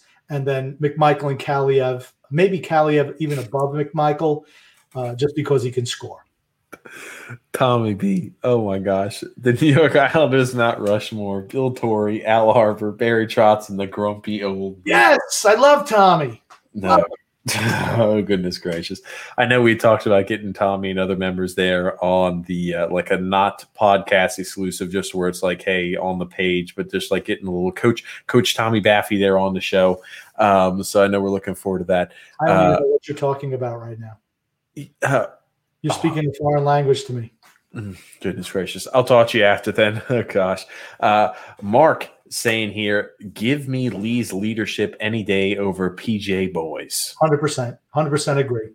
Mm-hmm. Uh, Tavares, Tavares, way better player, but Lee, way better leader. Uh, Ross is saying, preach and preach, EJ. I'm not sure what I was preaching about, but uh, maybe I got something right. That's good to hear. Um, Bingo. Oh, maybe this was what I was talking about there with uh, with John Tavares. Uh, Brian P saying, "Agree, TJ. I was pissed off. We got nothing for him. It's Snow's fault. As soon as he didn't put the pen to the paper, I would have traded him." Right. I yeah, and like I mentioned, they you know he said he didn't want to be traded, and Garth Snow kissed his butt. He kissed his butt for you know they wanted to negotiate. They were trying to renegotiate that or negotiate an extension for two years, and he kept putting it off and putting it off. I would have moved him certainly when you got down to the deadline. Move it. I, I like this camera angle. It's just so odd just looking at it like that with you, Grump. Oh, goodness gracious. Oh, gosh. The lighting is shit, too. Uh, yeah, anyway, Ross Ross and get the popcorn ceiling, too. Oh, God gracious. Uh, Ross N saying Hickey or Aho? Um, I like Aho better than Hickey. but he's going to play Hickey over Aho. He just is. I, I, I think they're relatively interchangeable for the most part. I think Aho probably has a better shot. I mean, man, oh man, that shot by Aho three days ago against the Flyers, where we put that top shelf, was beautiful. If you want to engage your defense into the offense, Aho's your guy. Um, Hickey might think he can play offense, but he can't. Uh, but Aho can. So if you just want to be, I, I remember Hickey used to be a winger, right? He plays defense like he's a freaking winger. That's my problem with him. It always has been. Oh, goodness gracious. Oh, goodness gracious, grumpy old man. And there you go. Robin also chiming in different styles, Hickey and Aho. I trust Hickey, but Aho has higher offensive ceiling. I don't like I said, it's all going to be a moot point in you know a few games. Uh, Dobson will be back and they'll ride with Greene. Grump, who's your favorite wrestler from Alexander? I've had a lot of favorite wrestlers over the years. My first favorite wrestler was Don Leo Jonathan. He was a bad guy. I always kind of gravitate to the to the older guys. I like Hulk Hogan, particularly when he was a bad guy. You're a big fan of the Iron Sheik, then, weren't you, Grump? I didn't like the Iron Sheik. Um, Sergeant Slaughter and the Iron Sheik. Sergeant Slaughter, the boot camp matches were legendary. Um, I remember the Sergeant Slaughter against Pat Patterson in the alley fight man, oh man, I tell you what, that Sergeant Slaughter could bleed like nobody's business. man, oh man, he, he did a good job of cutting himself with those little uh, little uh, little sharp edges they kept, right? Well, yeah, they you know they cut themselves with the blades, but Slaughter he had a move when you throw him into the turnbuckle, he would go over the top and pretend like his head hit the top of the ring ring support, and then he'd come down, he'd cut it, and then he, as Gorilla Monsoon would say, uh, he was wearing the crimson mask. But I was definitely a WWF guy as opposed to like NWA or stuff like that. So, gotcha. But, Moving uh, right along. Go ahead. I'm sorry. the, the Rock, all those guys. Moving right along here because we are wrapping things up over two hours and 15 minutes here today. Just want to make sure we get all th- through all the comments here. Ed says, too much razzle and dazzle there from the second line. Shoot the puck. Uh, David C saying, the identity line has looked like the geriatric line Monday night versus Philly. Uh, here we go. We are like one out of four games good. Again, I'll tell you, uh, has earned himself a contract. I, I, Oh, I'm, I just have a feeling they're going to give him, they're going to give him term with that contract too. I see that's another mistake. I mean, you want to see me lose my mind? Go do that. Go sign another guy over 30 to a long-term deal when you you can't get young guys in the lineup. Michael Dal Colle and uh, Otto Koivula, he can fill that bottom that bottom line role. Why not? Give a young, give him a shot. Give him a shot. Oh goodness gracious, Grump! I would say Cizikas does a lot more than Koivu can bring to the table. I don't think Koivu is a guy who can play more of the penalty kill. I have no idea how he is on the dot as well there in Bridgeport. I, yeah, but three quarters of the team plays penalty kill. I don't need it from Casey. Fair enough, there, Grump. We are moving right along here. We're going to be doing rapid fire. Uh, Tommy, Tommy B is saying, "How do you feel about Frank Kaplan there? Night at the Coliseum, all fans get to wear black long hair when we sing "Oh Sherry" in the crowd after the anthem." Little Steve Perry Journey reference. I like it. Steve, you know who Steve Perry is? no, He was the lead singer for Journey. Oh, Sherry. I was about to say anything I get to go ahead and fill up this uh this uh, receding hairline, I guess, is a okay for me after I go ahead and shave know it's Scuffy. Little spray. it. Tom B saying Forsberg is not even available via trade. Um I can dream. I can dream. God gracious. Um and Brian J saying he's not a third liner. That's the problem. He's a first liner. I think Wahlstrom definitely does have the potential to be a first liner, but I mean, I think that third line needs more minutes, but uh, they're better than most second lines out there. Best third line in all hockey. The whole thing, that line has really good chemistry right now. You don't want to break that up. I mean, the other lines are nothing right now. Uh, and, you know, you, you might as well just put a broom out there instead of Komarov on the first line, or just play a man short.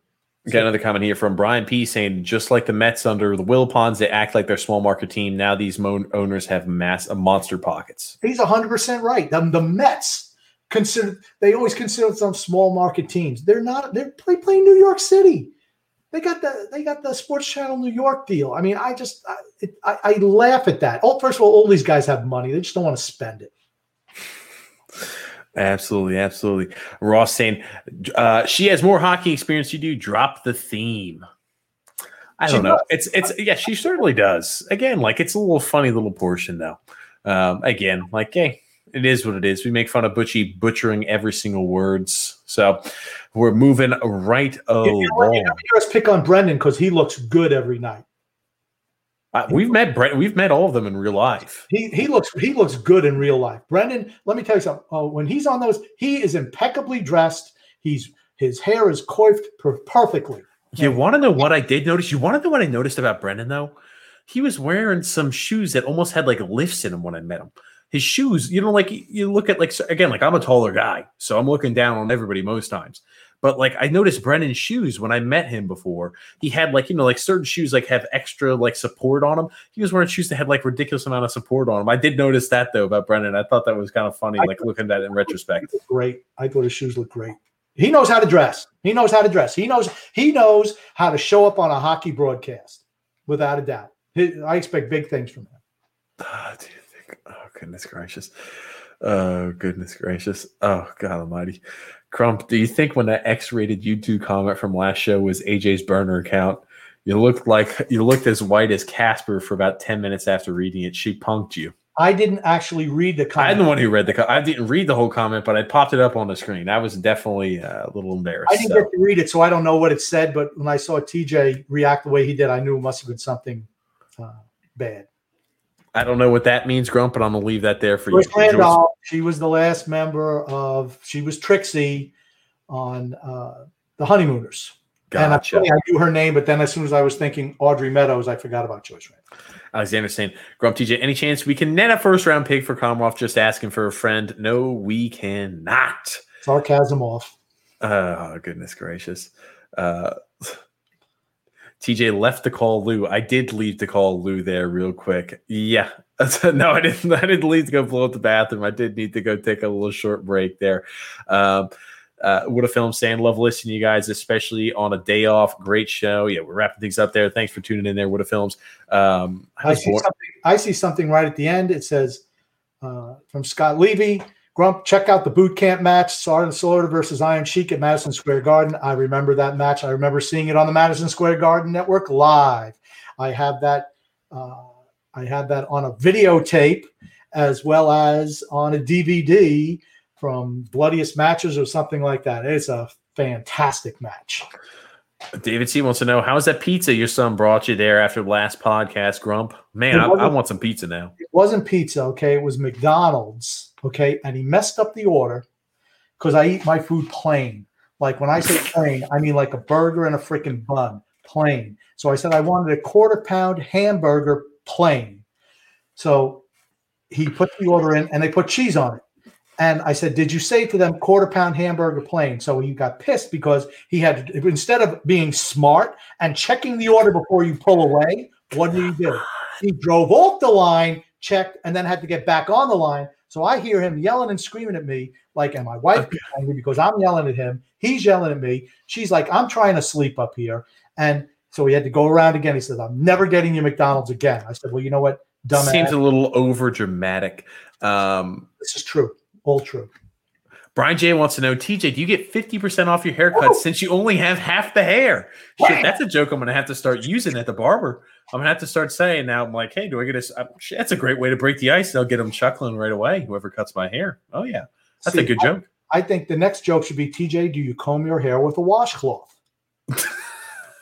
I have to comb my hair very delicately. I put it strand by strand in place. Just so yes, I got to be very, very careful. Uh, Tommy B wants to know, TJ and the Grumpy Old Man, what are your predictions for tomorrow night's game in Boston? Grump, go ahead. What's your prediction? Um, I think if they if we play, we win. I hope so. If we play, we win. I think we're gonna win too. Oh gosh, I'm just I'm scrolling through the comments here.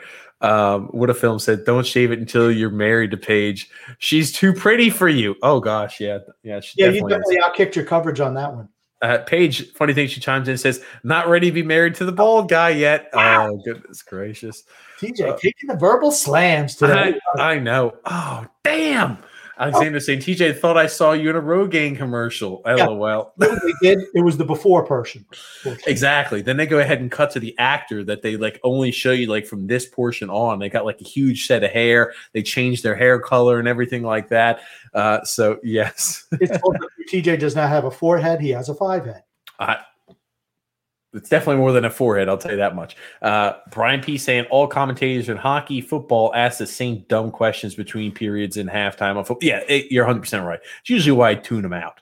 Um, but yeah, they, they told exactly what the ask question was. I don't I don't put too much there on Shannon because I think everything is asked there. They say, hey, ask him this question. I don't think Shannon has too much creativity control with that. Maybe she does, but probably not. I agree. Oh goodness! Uh, everybody just saying, just kidding. Love you, TJ. Yeah, everybody over there is saying I love you. I don't mind. I shit. I don't mind my hair is going. It is what it is. It doesn't bother me one bit. TJ is such a big egomaniac that even if he gets taken down a couple of notches, it's probably good for him. It's. I'm not going to sleep tonight. oh goodness gracious! If we win, can we shave oh, your head and oh, get? Oh, I say if we win the Stanley Cup, we shave TJ's head. I'll technically be after the wedding.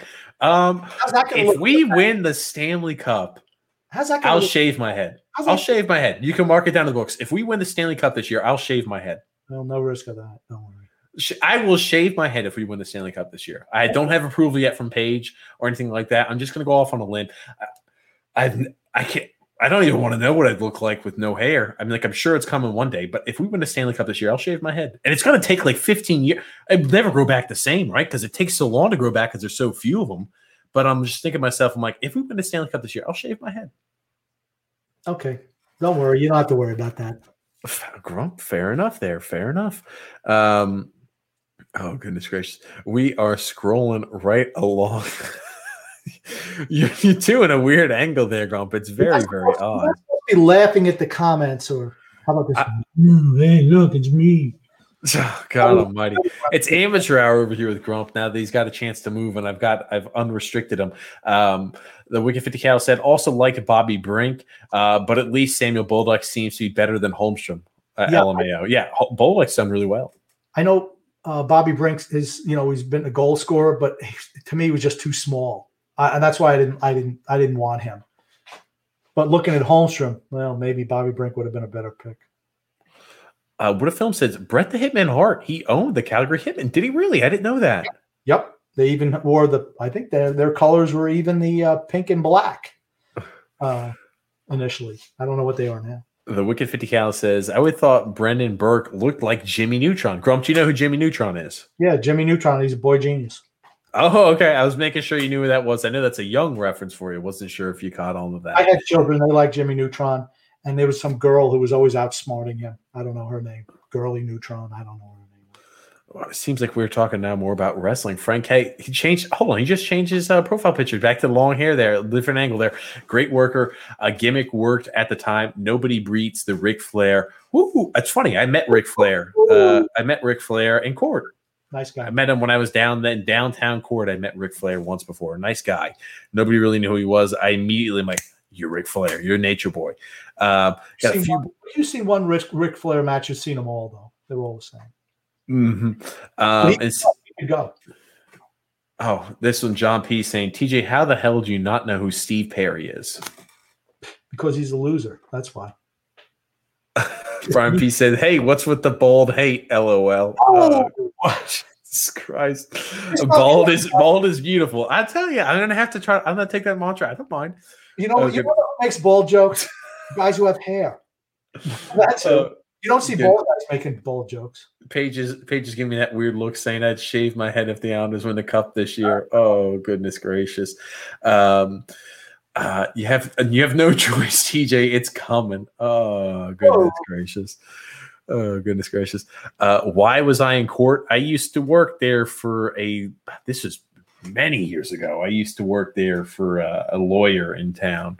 I was like, uh, wanted to see if that's a profession I wanted to follow up in. And uh, after about one summer, I determined no way in hell did I want to be at all involved there with a lawyer or anything like that. Just wasn't my cup of tea. Well, the uh, reason that TJ did not want to be a lawyer is because you can't walk by a, a jury box and have hair falling into their. it's just not a good look. It just is. I'm sorry. Oh, goodness gracious. Uh, Sean W. is saying, with Lee at the remainder of the season and Leo obviously a fish out of water in the first line, who would you uh, who would you like to see there with uh, Barzal in the first line, Wahlstrom or Beauvillier or someone else? Um, again, like I don't think we're going to do anything big trade wise. I know we kind of talked about this there before. I don't think we're going to make any huge splash on water. As much as Grump wants to see Filip Forsberg, don't think that's happening. I think if we make an adjustment, and I think we will, it's going to be probably for rental, and uh, I hope it's a top six guy, but no guarantees. I think it has to be somebody that's familiar there with Barry Trotz.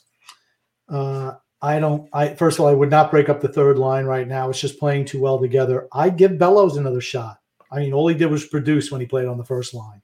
That's what you need, right? Production from your first line.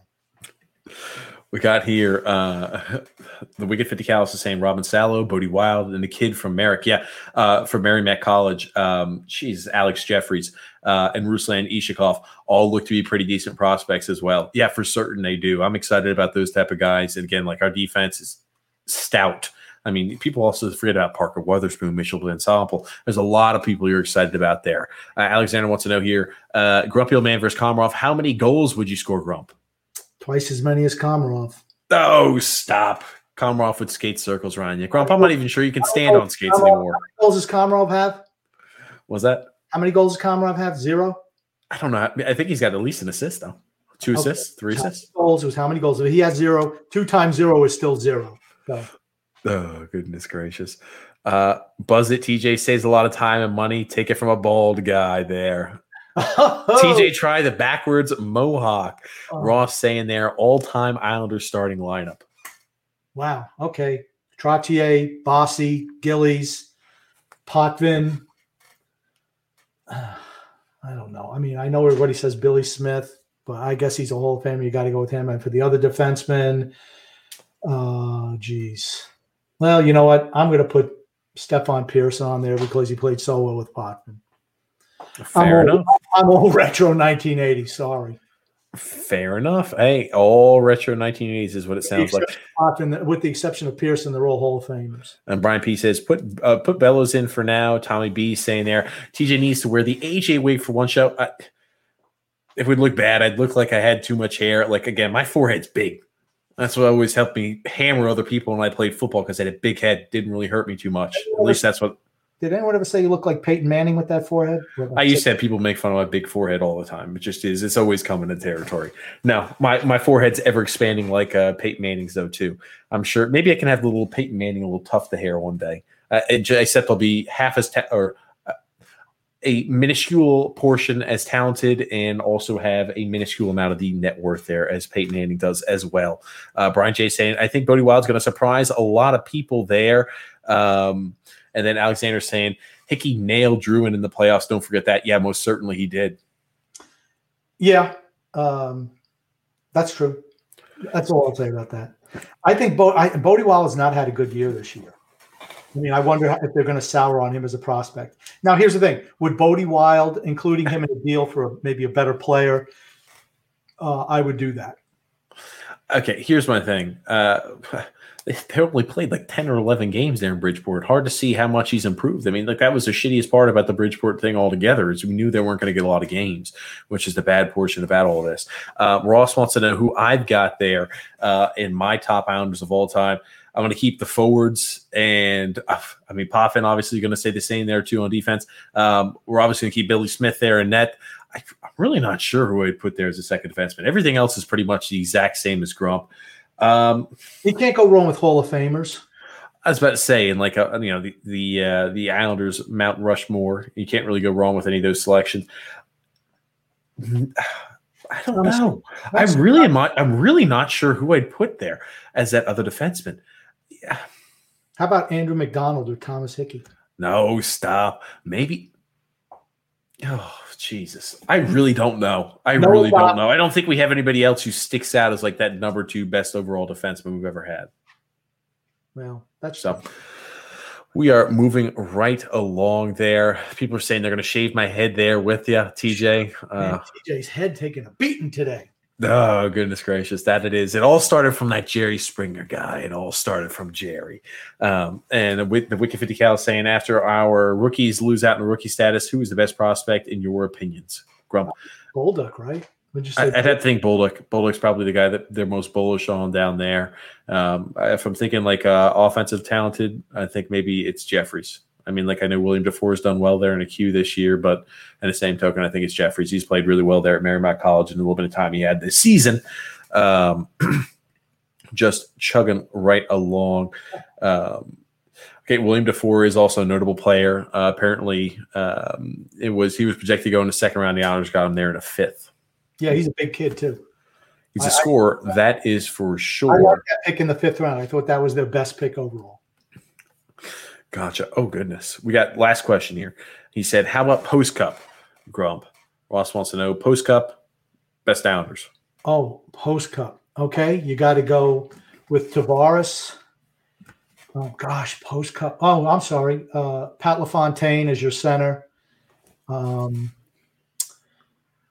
oh, I want to put Turgeon out there too. I, I, mean, if you just want to go top five players, I don't know.